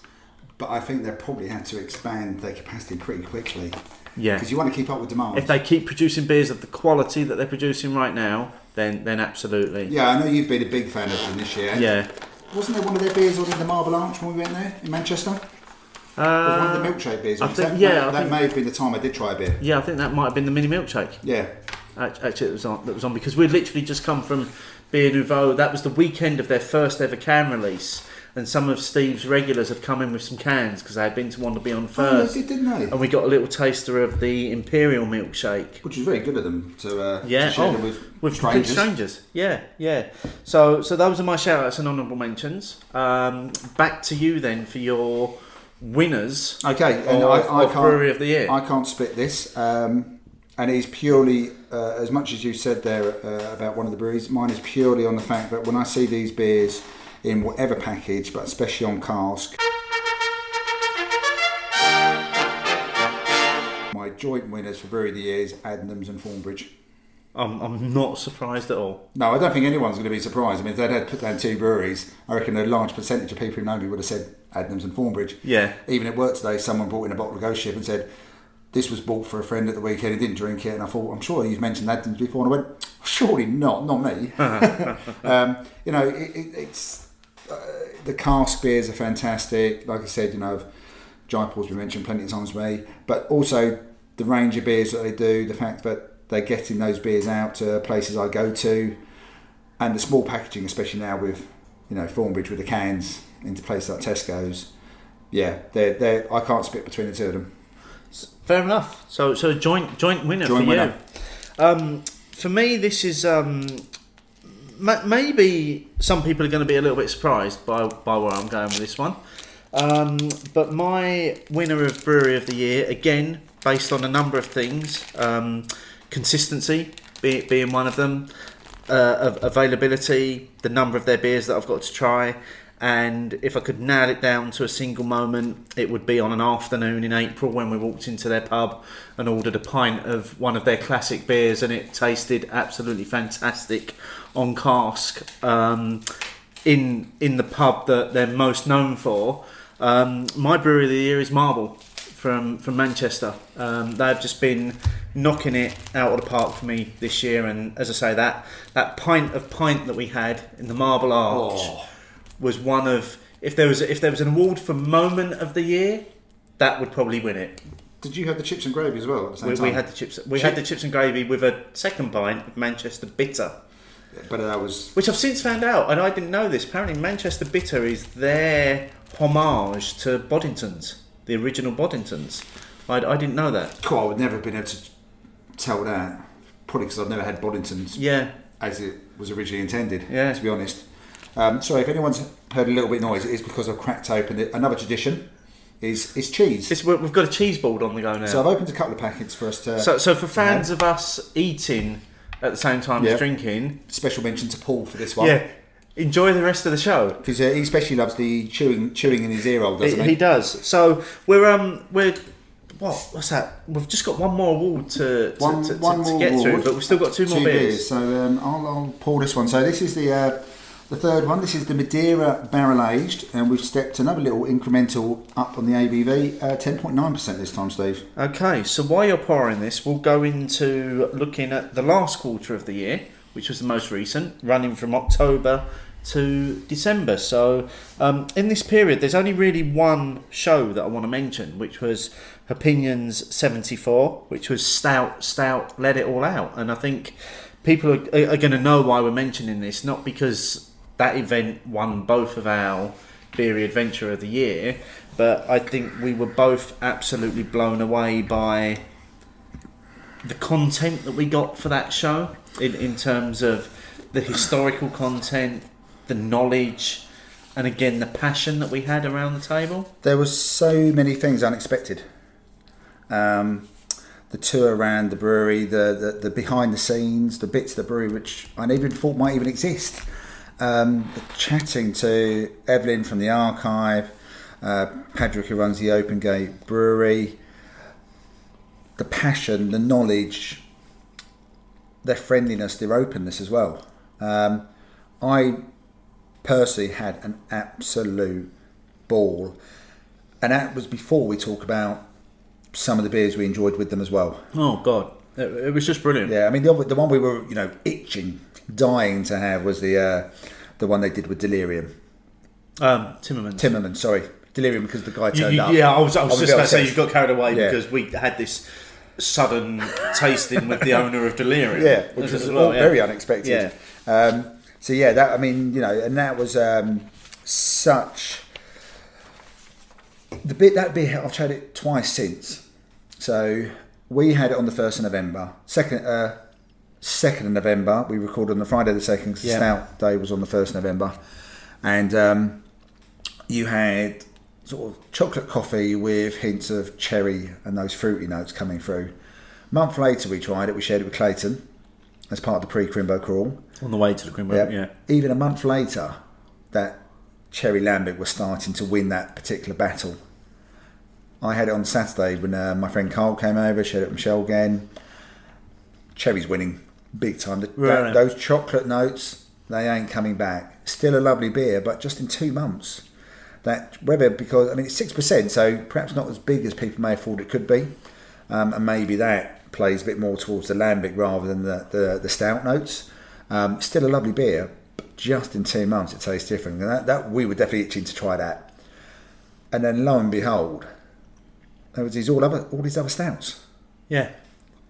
You know, all around about ten percent. Um, and again, we got to meet some new people. Uh, Jens Jens from uh, from Holland, his brewery there. Um, snobs again, met up with the snobs. Yeah.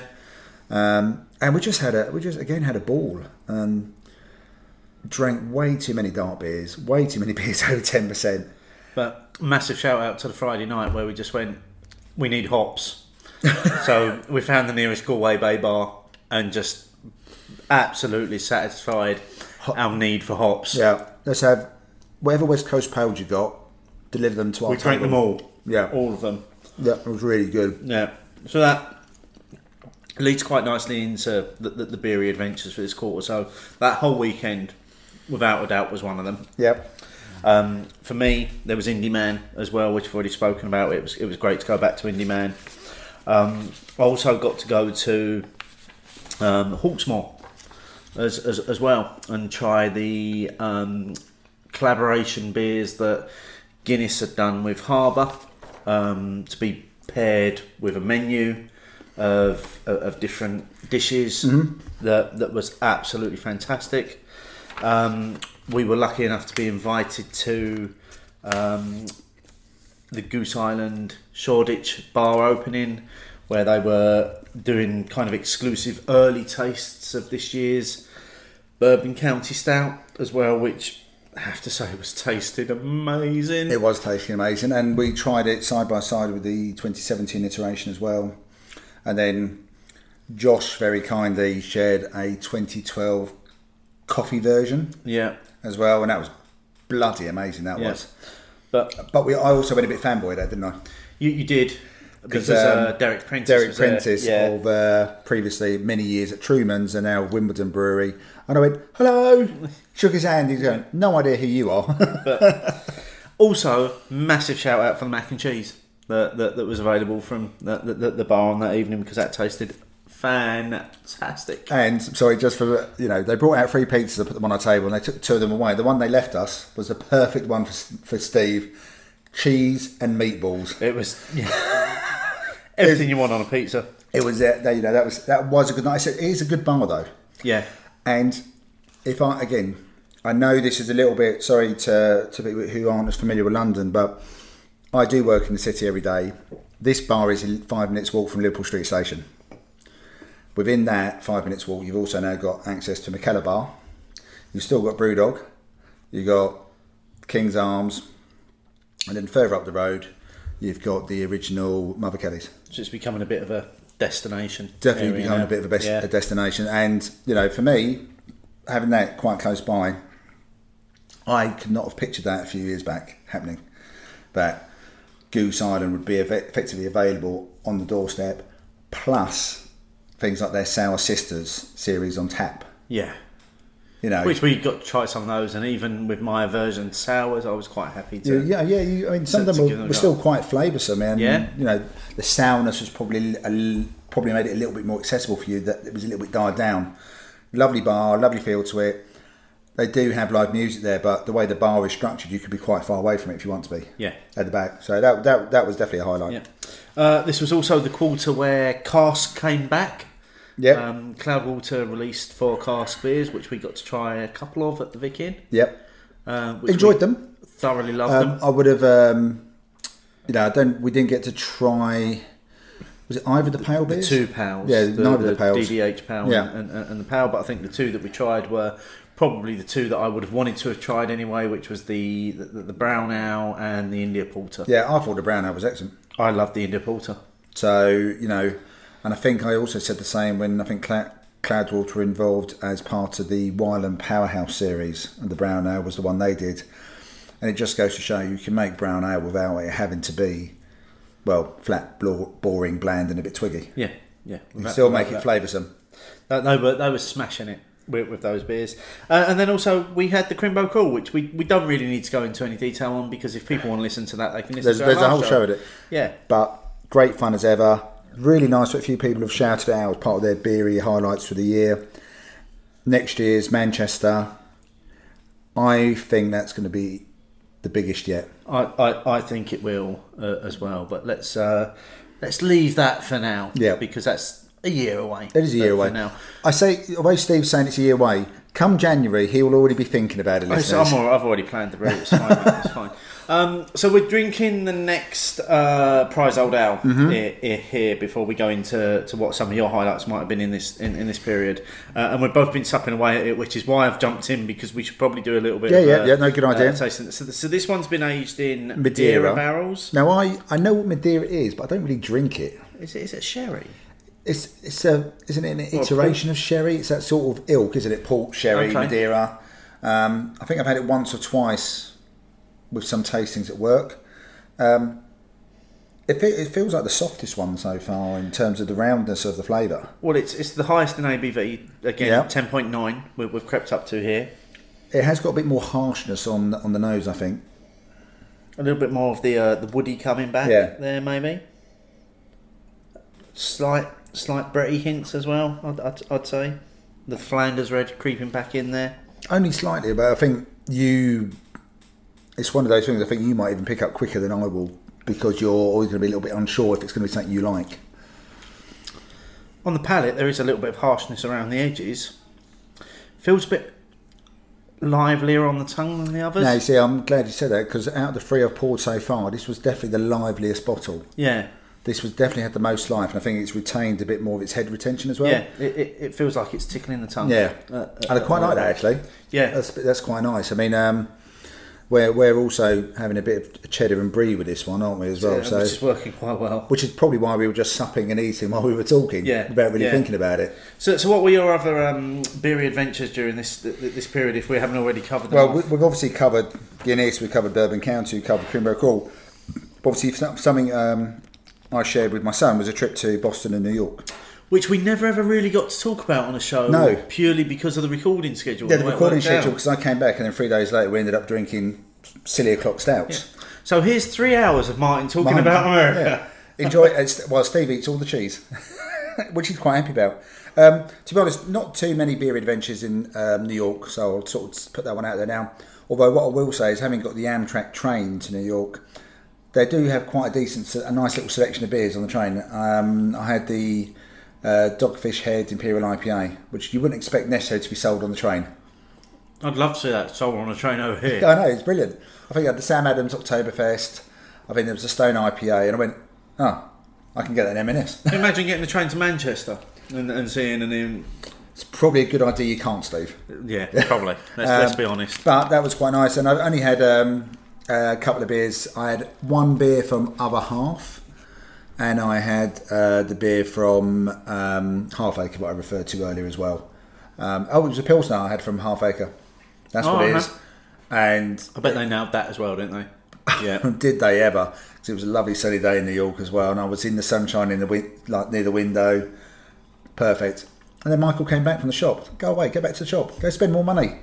Um, so that was really the New York beery bit. But uh, while I was in uh, Boston, it would have been remiss of me not to have tried to visit Trillium.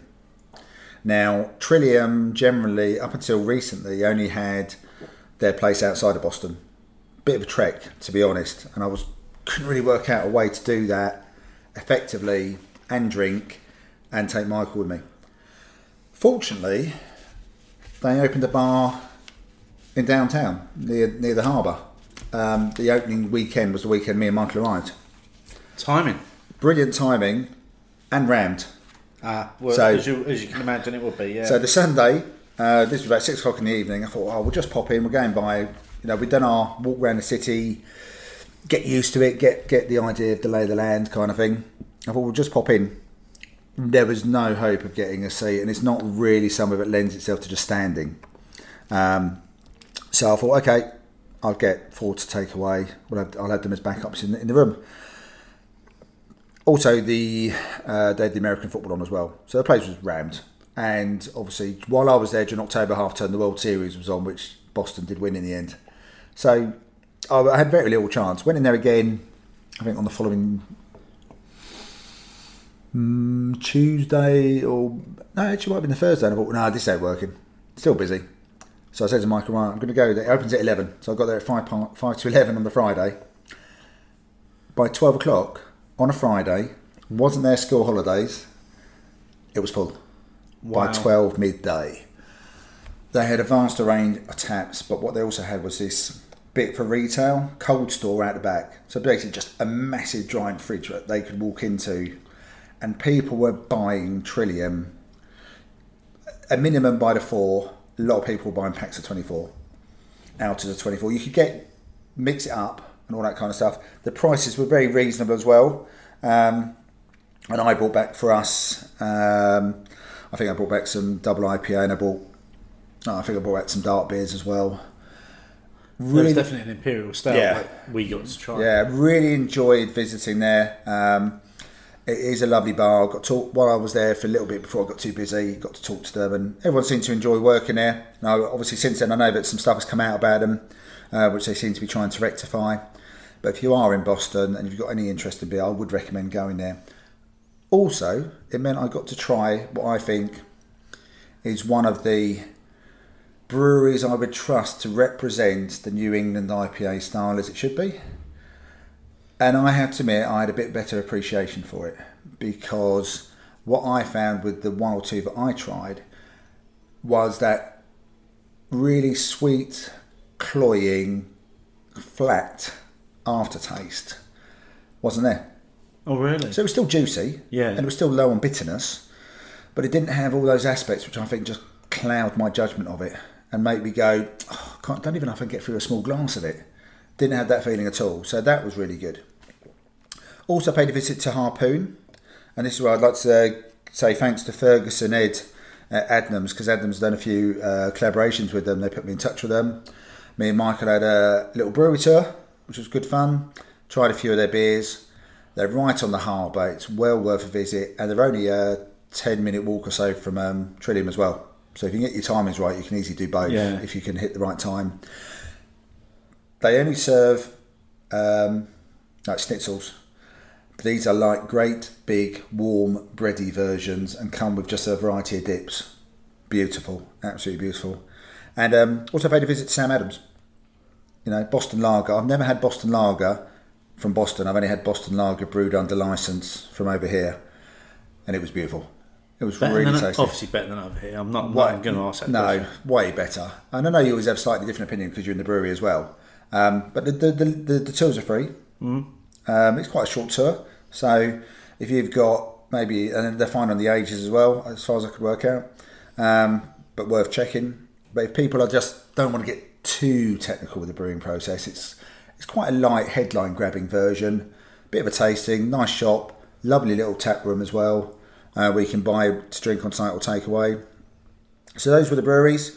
The only other bar I would like to shout out was a bar that we found when we did the Freedom Trail, which is a walking tour for free. Takes quite a chunk of the day. Get to see some lovely spots in Boston though.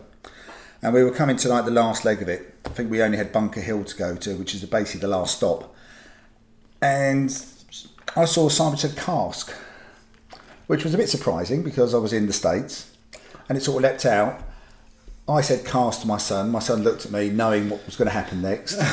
With that longing look Yeah. in his eyes. He- he knew that we were going to go in. We had been walking for two hours, so he was quite comfortable with that, having a bit of a sit down.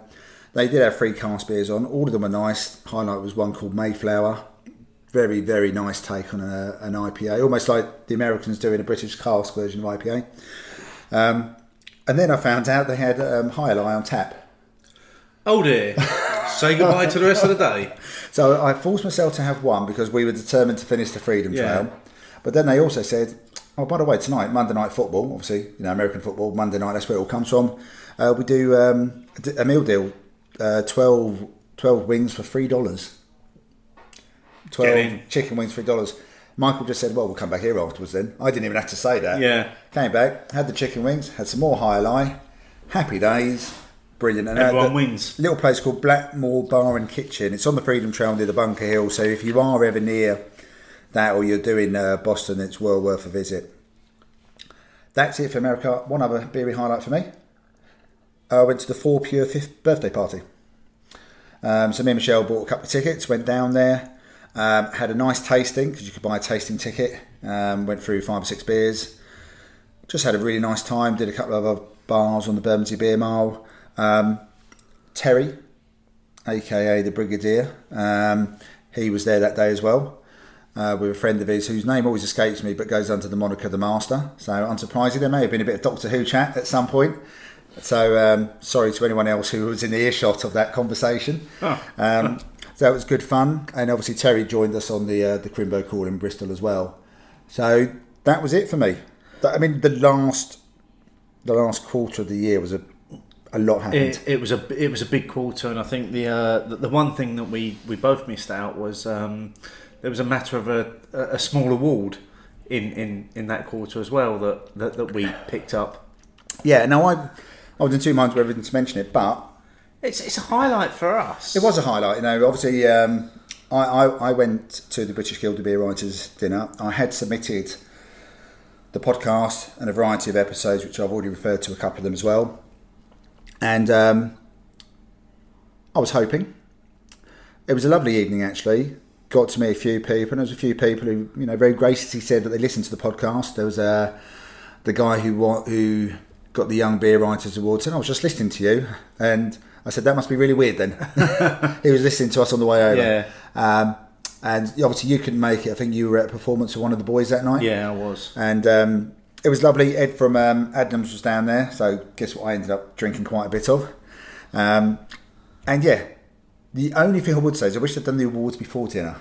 The awards were done after dinner. It did seem to stretch out. It was quite late, um, and then you didn't really get as much chance to sort of celebrate and talk to other people because by then it was half ten. Yeah, and yeah. you know, it's a hotel that had got licensed for a certain amount of time. The breweries and the bars you'd set up obviously had to get away as well, to be fair to them. But um, yeah, we won, and it was a lovely moment. Uh, so you know, the award was presented by by Pete Brown, Adrian Tierney Jones did the announcement. Um, you know, congratulations, obviously, to everyone else who won, and thank you to everyone who, both on the evening when I was there, congratulated us and said, you know, well deserved, long overdue. You know, all that, all, all those really nice things was really lovely to hear. Um, the feedback and the comments people made on Twitter as well Yeah.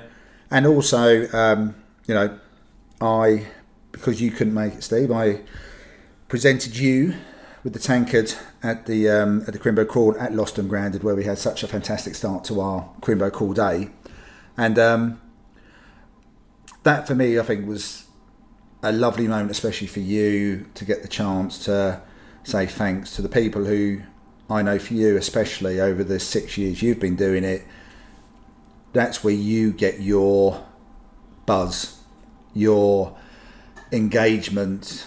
That's your reward. Is the engage that what you get back from the people who listen to the show and follow the Beer O'clock Show on Twitter. And so I think for you that was almost like the perfect moment for you in front of them to get it. Uh, You know, I may be wrong. Yeah, no, no, without without a doubt, it was. Um, you, you know, you put me on the spot a little bit, and I wasn't expecting Oh yeah, I didn't it. tell you. was- Sorry, yeah, it was a surprise. Yeah, and, and it was fantastic. But um, and and you did make me say a few words as well, and I, I can't remember exactly what I said, but I do, I do just want to try and echo a little bit of that because we, we've joked about it on on the last couple of shows, but we, we haven't actually thanked We haven't addressed our, it properly, our, have we? our listeners yet. So um, it's essentially trying to recreate what I said at Lost and Grounded was we we enjoy doing this. We have a lot of fun producing the, the, this this podcast, and it it does always amaze me that we get as many people listen to us and the engagement that, that we get for essentially two blokes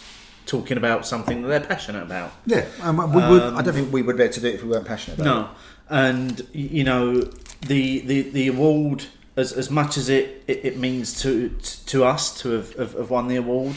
For, for me, that's recognition of everything we've done over the last six years. The award isn't just for us, but it's for every single person that's listening to this podcast right now. Because if if you guys didn't get engaged with what we do, we'd have no show. Hmm. We, we, we really wouldn't. It would be us talking about beer and sharing our views on on various news things. But so many people get involved in what we do, and, and, and that's what makes us still quite unique in in the the, the, the beery podcast world right now. Is that we, we have massive listener engagement, and I, I just want to say from from you know the bottom of my heart, thank you to every single person that listens thank you to every single person that gets involved in the polls. Um, the, the award isn't just ours; it, it, it's yours as well. It's it's an award collectively for the Opinions family.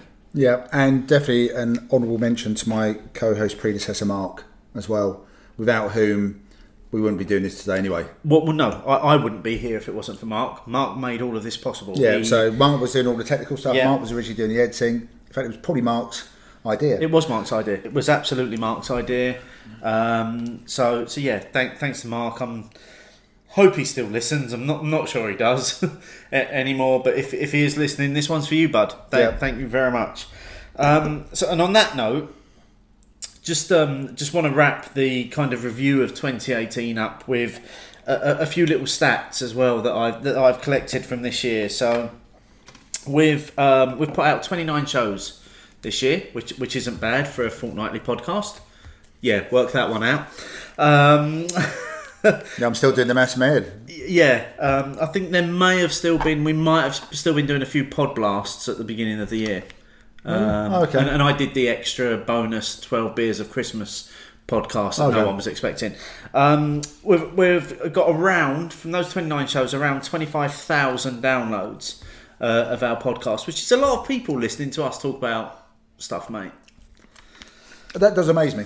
Yeah, me too. I, I- I didn't tell you I was going to do these. No. Um, as, as we said earlier, most downloaded show we've got now is the Opinion 65, which is the Refreshes the Part show. Um, we did our first live show this year as Yeah. well uh, at Peakender, which we think came off quite well. I still, Pe- I people really, seem to enjoy. Yeah, I did really enjoy doing And, it. and obviously this year for me and well for us culminated in us in, in us winning the award and being recognised for, for for our work. Yeah, and what I really hope is that um, going forward, because it was um, a category beer citizen. So yeah, quite like the title beer citizen 2018. Don't get me wrong. Still not sure what it means. No, but I would love it, But I'll if, take it. if we could start to at least get a modern communication award going. I mean, when I say we, I mean available, saying about people who do anything other than the written word, whether that be things like you know things like Rob does with Hopzine on YouTube. He's been doing it a long while now. Yeah. Um, you know, and we've definitely taken a few tips from him with the way we put the bottle up, the bottle up to Oh, the, yeah, the well- screen and stuff. Our, our Periscope stuff that we do now is very much everything we do on that is very much modelled on how Rob does his his YouTube Yeah. content. So, you know, I would love it if we can start. If they, you know, they could find a way to find there's a modern, not online communication, 21st century community, whatever you want to call it. Yeah, About it doesn't necessarily just have to be podcast, um, but yeah, just so they recognise there's more than one way of communicating everything that's good about beer. yeah, I to- totally agree with, with what you're saying there. So that brings us up to the final award of ours of the evening, which is the big one. The big one. It's uh, it's beer of the year time. Honourable mentions first of all. Okay. Already name checked one of these. Um, this is the Vallejo, Oh, From Half right, Acre. Yeah, yeah. which I absolutely adored. Now, was it? Remind me though, was this the double IPA, the Vallejo? I think so. I absolutely adored it. I thought it was just completely on point, super drinkable. Bearing in mind it was fairly decent ABV as well. Right up there for me. And then the next one is the collaboration between Thornbridge and Cigar City. Oh, really? Yep. Interesting. How do you say it properly? Is it Right. high I or jai high? So, see, I th- I'm sure we've had this discussion Yes. before. Now, if you look at the way that the font is written, Yeah. the first half is written in Cigar City font, which would suggest to me that's high. The second half is written in Thornbridge font, which is Jai. So high jai. So it's high Jai. Okay. I thought it was lovely, and I had my last bottle of my stash last night, which only reinforced that it was very, very worthy of an honourable mention. Okay. It was one of those collaborations where I felt like everyone had brought their A game to the party, rather than some of the collaborations where you feel like, hmm. Collaboration for the sake of collaboration. yeah, this Yeah. was this worked. This one for me. Right, so those were two fairly much West Coast centric kind of beers, weren't they? Yeah. My winner was a dark beer. Okay. For, for a second there, I thought you, you was going to say my winner is a is a New England style, and th- that was going to be it. This was, this was going to be the last opinion show ever. The show was going to stop. yeah, right there. Okay, so your winner's a dark beer. So dark beer, um, fourteen and a half percent. Okay. Beavertown Tempus Project Heavy Lord is my beer of the year. Um, I've based that on two two things. One, purely based on my memory of how I remember having it. Me and Michelle made our first trip to the Beavertown tap room over in Tottenham. Gloriously sunny day, very busy. I won't go on about the tap room, um, but we sat outside and we thought, oh, just in case it all runs out, we'll have that straight away at three o'clock in the afternoon. Sensible move, though. Of course. Yeah. Um, absolutely divine beer. Really, really enjoyed it at the time. I went back to my Untappd, and it was my highest check-in of the year. Um, I think it was the only one which got if I take away the fact that I also score some fives these days on just sessionability, on and then generally tends to be my car accessible cask beers. They said a four point seven five, which at the time was a fairly much as one off beer for me. But it turned up at the last bottle share as well. It did indeed, yes.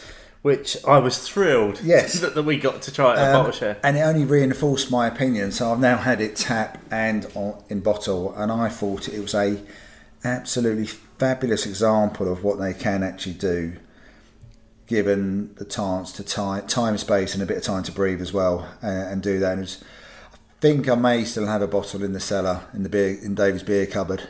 Um, to my right, a feet, couple of feet away from where we're recording. Um, I'm leaving that for a little while as well. But yeah, beer of the year, Beavertown Tempus Project, Heavy Lord. I took um, a slightly different approach to this year's beer of the year. So I, I downloaded my Untappd stats Into a spreadsheet. as, into a spreadsheet, as you do. Uh, I discovered that I had 1,349 check-ins this year of, of beers. Um, so I started filtering at, at that point. So I was like, right, give me my top scores. A lot of five-star beers in there. So I took out all the beers that I've had before. Okay. So anything that wasn't new in, in 2018. So I took out all the Cannonballs, took out all the Halcyons, and that left me with one beer. No, um, it, it left me with Left you with zero.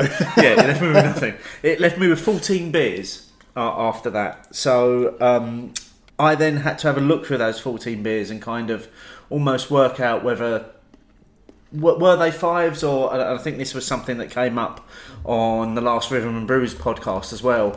Do you get carried away in a moment where you've had a few beers and, and you think this beer is the best beer ever? It's a really good discussion that bit. And, and you score it a five and then you go back and try it and it's actually a two. Yeah, really good discussion that bit. Yeah, I loved that, and I I wanted to be involved in that discussion. I think in my head I was. I was involving myself in that discussion at the time. So I managed to whittle it down to, to, to five beers that, that I think were up for my contender for, for, for beer of the year. And is this in any particular order? Um, well, I'm going to give I'm going to give four of them, and then I'm going to give my winner. Okay. So, um, first one I'm going to give is was probably my most recent beer on, on this list, which was um, Magic Rocks Tiramisu Strongman. So it was the, the the the coffee cake version of their classic barley wine, and it was just divine. And, and we had that. I, I had that at Indy Man, and then we had it again at Three Wise Monkeys in Colchester That was a bit of a bonus, that was that day. and it was just tasting incredible. It was that was off the charts incredible. Um, there's also a shout in here for Half Acre, but the other one, the Navar Navaja, Oh, yeah, yeah. Nahava, an Imperial IPA, just spot on Oh. in in terms of West Coast styling. There wasn't much to choose between the one I chose and the one you've chosen. yeah. Um, then the next one is from uh, a brewery that's been mentioned a few times this evening, Wander Beyond Brewing, which was their Bloom, which was their Imperial Black Milkshake IPA, which was uh, 10, 11% in a can. And it was strawberry, it was chocolate, it was vanilla, it was thick, it was incredible. It was just, for a long time, that was beer of the year. That that was there Oh, okay. but but something something dethroned it and it's not the next beer it's the beer after the next beer and the next one and, and this is where i think potentially i'm going to break Untappd at some point in the future because i've already rated this year's fuller's vintage as a five after tasting it fresh now Where did you taste it? in bottle at home Oh, so straight from straight from the bottle about two days after it was delivered you enjoyed it that much. that that much that it was a five straight away Well, I mean, that's a pretty big shout for that. It was kind just. Um, I've, I've got my check-in notes here. Um, dark fruits, dark fruits, citrus hints, sweet but crisp finish. Gonna break Untappd with the next check-in of this one. So I, I rated that as a five straight away. Wow. So so those those are all the the nearly rans. So, so those are the ones that were almost there. Bloom was there for so long. that's some big names as nearly rands, man. That they are. So- but my winner and my beer of the year, and I, I can hardly uh, contain myself here because it's the Beavertown Heavy Lord. I've I've, No chose. I've chosen We've chosen the same beer as, as our beer of the no, year. uh, no, no, discussion. no, I, I, I tried it in the summer from the bottle. I didn't get to try it on, on, on, on tap like you did. I had it from the bottle, and at the time, I was like, "My God, that is incredible! That is a that is an absolute masterclass of, of, of brewing and barrel aging and just bringing together a beer." And then, much like yourself, it turned up a bottle share, and I had a little taste, and I was like, "Let's just reaffirm the fact that that's the that's that's the beer of the year." that's right- what that's right exactly what it did for me. for, for me. And I've got, like yourself, I've got another bottle which you you got for me from the tap Yep. room that day. I'm going to have that bottle on Christmas Day because I'm going to celebrate the fact that I think that beer is as good as it's ever going to be right now. It may get better in the future, but I want to taste it again right now because it's a, it's a brilliant beer. So, once again, for the third time this evening, Quite, I'm surprised. I'm really um. I, why, why are you so surprised? Well, because I knew that you'd rated some of those other beers you already quoted. I knew that you highly rated them, and especially the one I think you've mentioned the one to one to be on one before as well.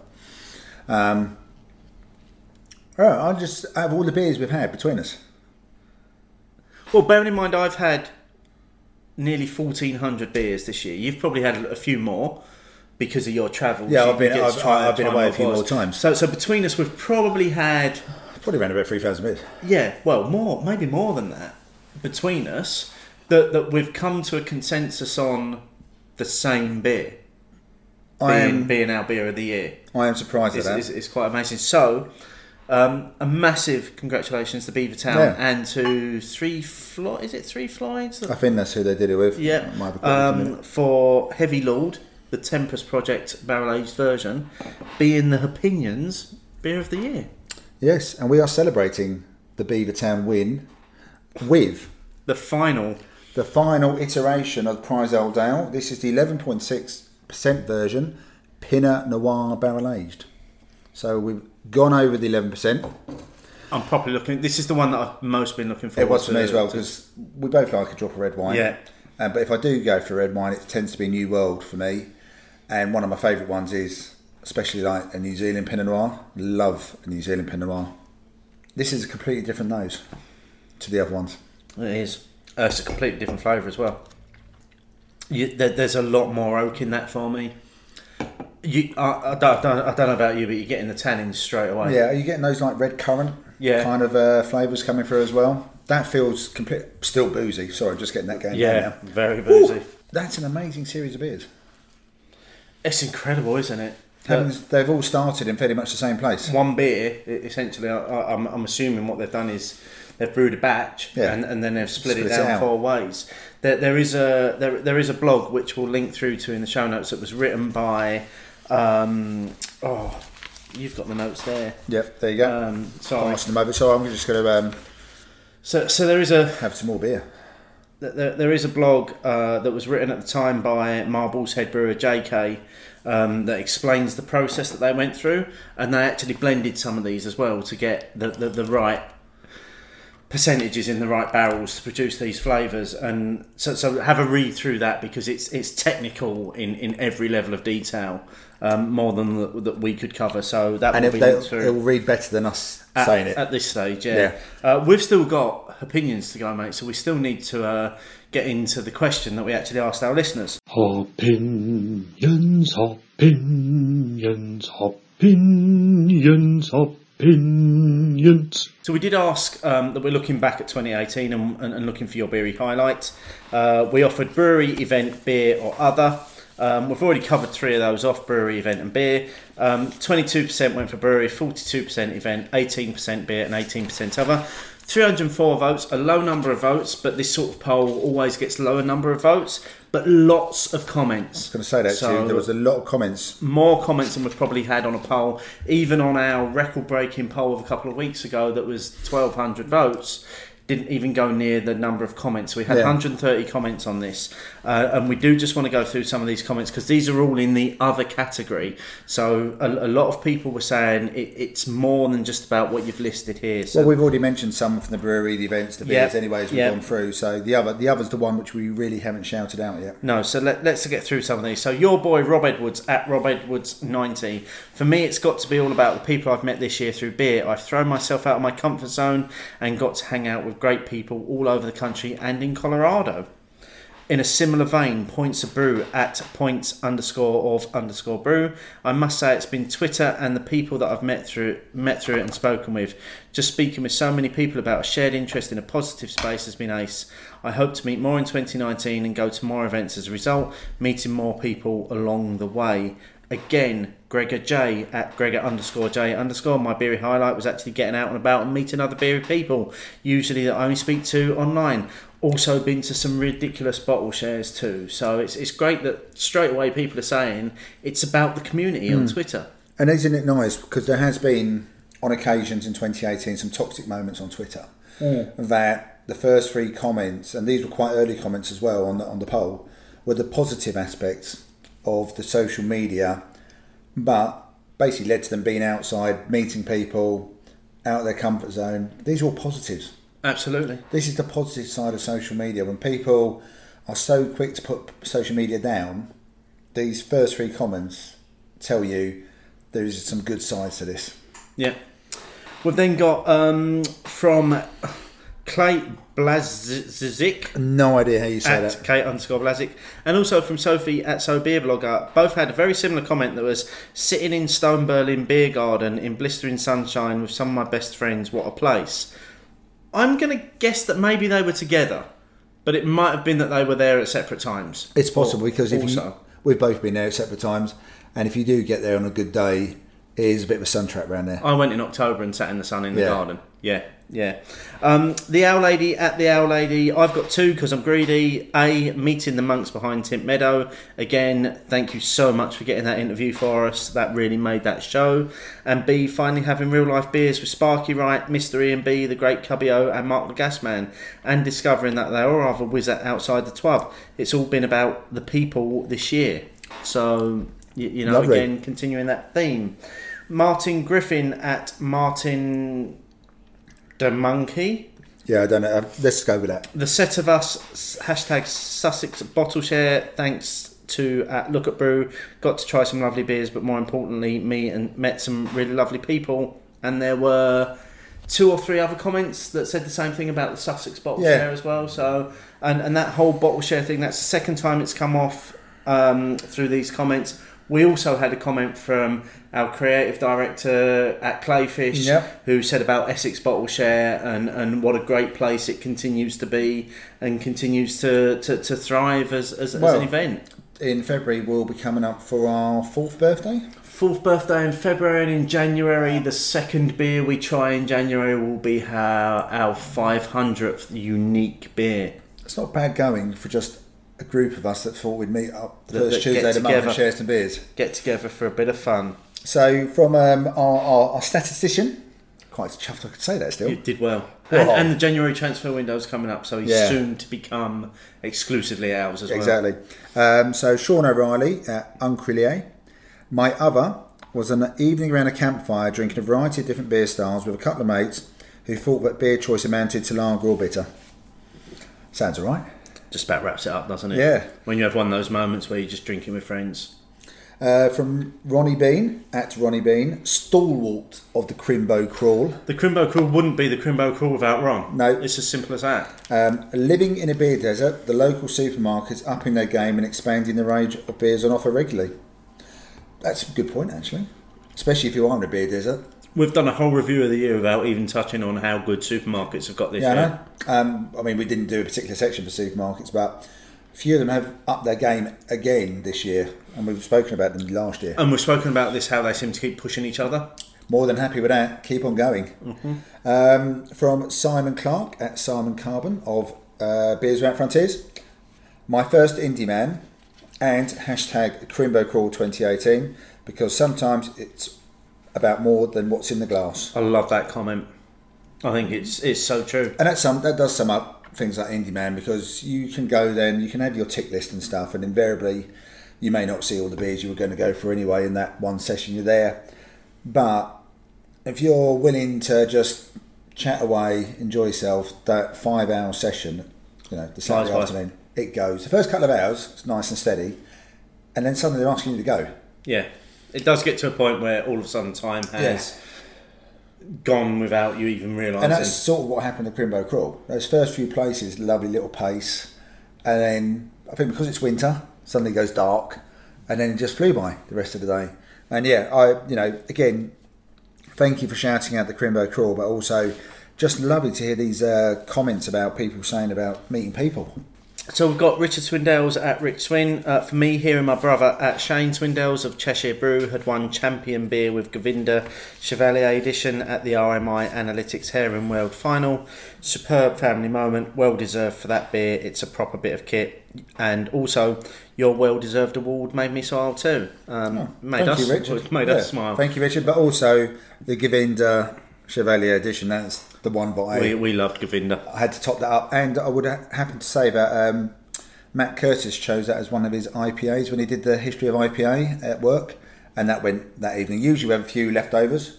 That wasn't one of the ones left over. Just just a brilliant beer. If, Yeah. if you ever get a chance to get your hands on some Govinda, Have it. have it. And and then final comment um, from Miles Lambert at Miles Lambert. Have to say, in the other category, other category, it was amazing to see Brit beer writers finally recognising the contribution your little podcast has made to the beery community. You get the best beer beers breweries events every year, but that was a real mode changer for me. Um, Well, thanks again, Miles. yeah, thank you so much. Thank you ever so much for all the comments. As Steve said, we had over 100 comments on this time. So even, even though the voting was nowhere near the most popular voting, which I think with this sort of poll, it's going to be really hard to vote because for a lot of people, it would probably just slip into other anyway. Yeah. Keep the discussion going. Carry on using the hashtag opinions. We will find you, uh, and hopefully, you will appear in this next section of the show. Let us know. Write it down. Let us know. Write it down. Let us know your thoughts and bitter and lingerness. Write it down. We're aware that you've been with us for a long time. Just, just hang on for a few more minutes. We're almost there, folks. Um, so we've got some feedback on uh, the last couple of shows that we did. Yep. Um, first of all, feedback on episode 74, Stout Stout Let It All Out. So, uh, Mark Johnson at Mark N. Johnson said, Loving this episode.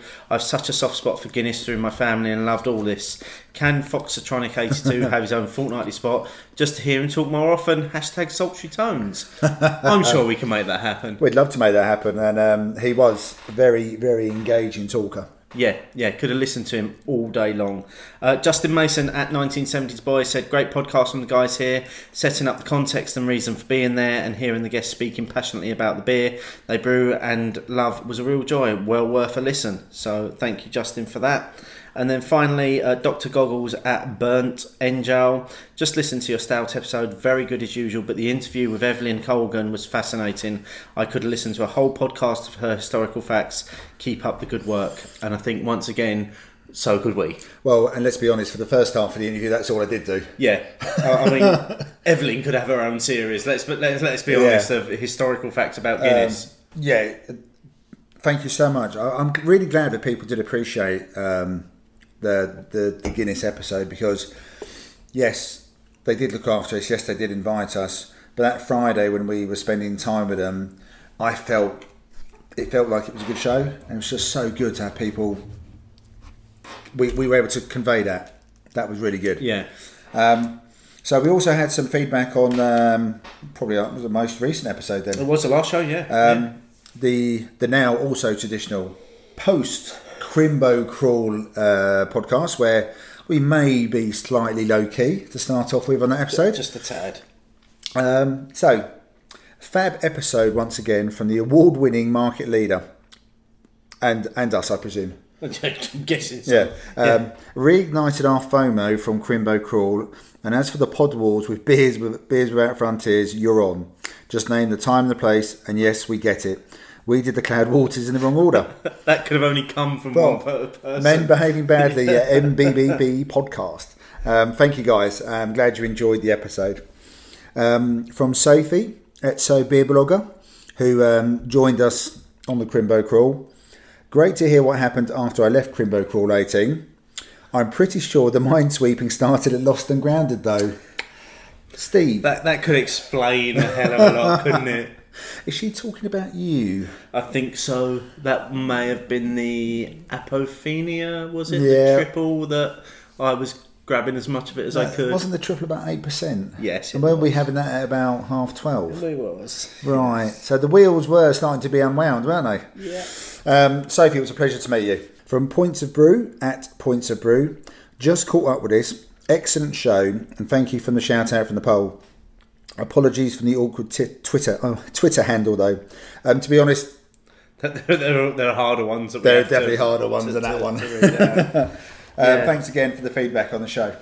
Yeah, I mean, we, we, we love it when um, people take the time to actually feedback on, Yeah. on, on previous shows because it's, um, as, as we've always said, we take all the feedback, the, the good, the bad, and we use that to make what we do better. Yeah, Um, so the more you feedback, the, the, the, the, the better we can make this for, for you. or And- we can, we'll at least try. uh, yeah, yeah, We'll at we'll, least we'll, try. we'll, we'll at least try. Um, just before we finish the, this evening, um, we kind of uh, feel as though we've got to a point in the, the show's history, and it's a momentous occasion, this as well.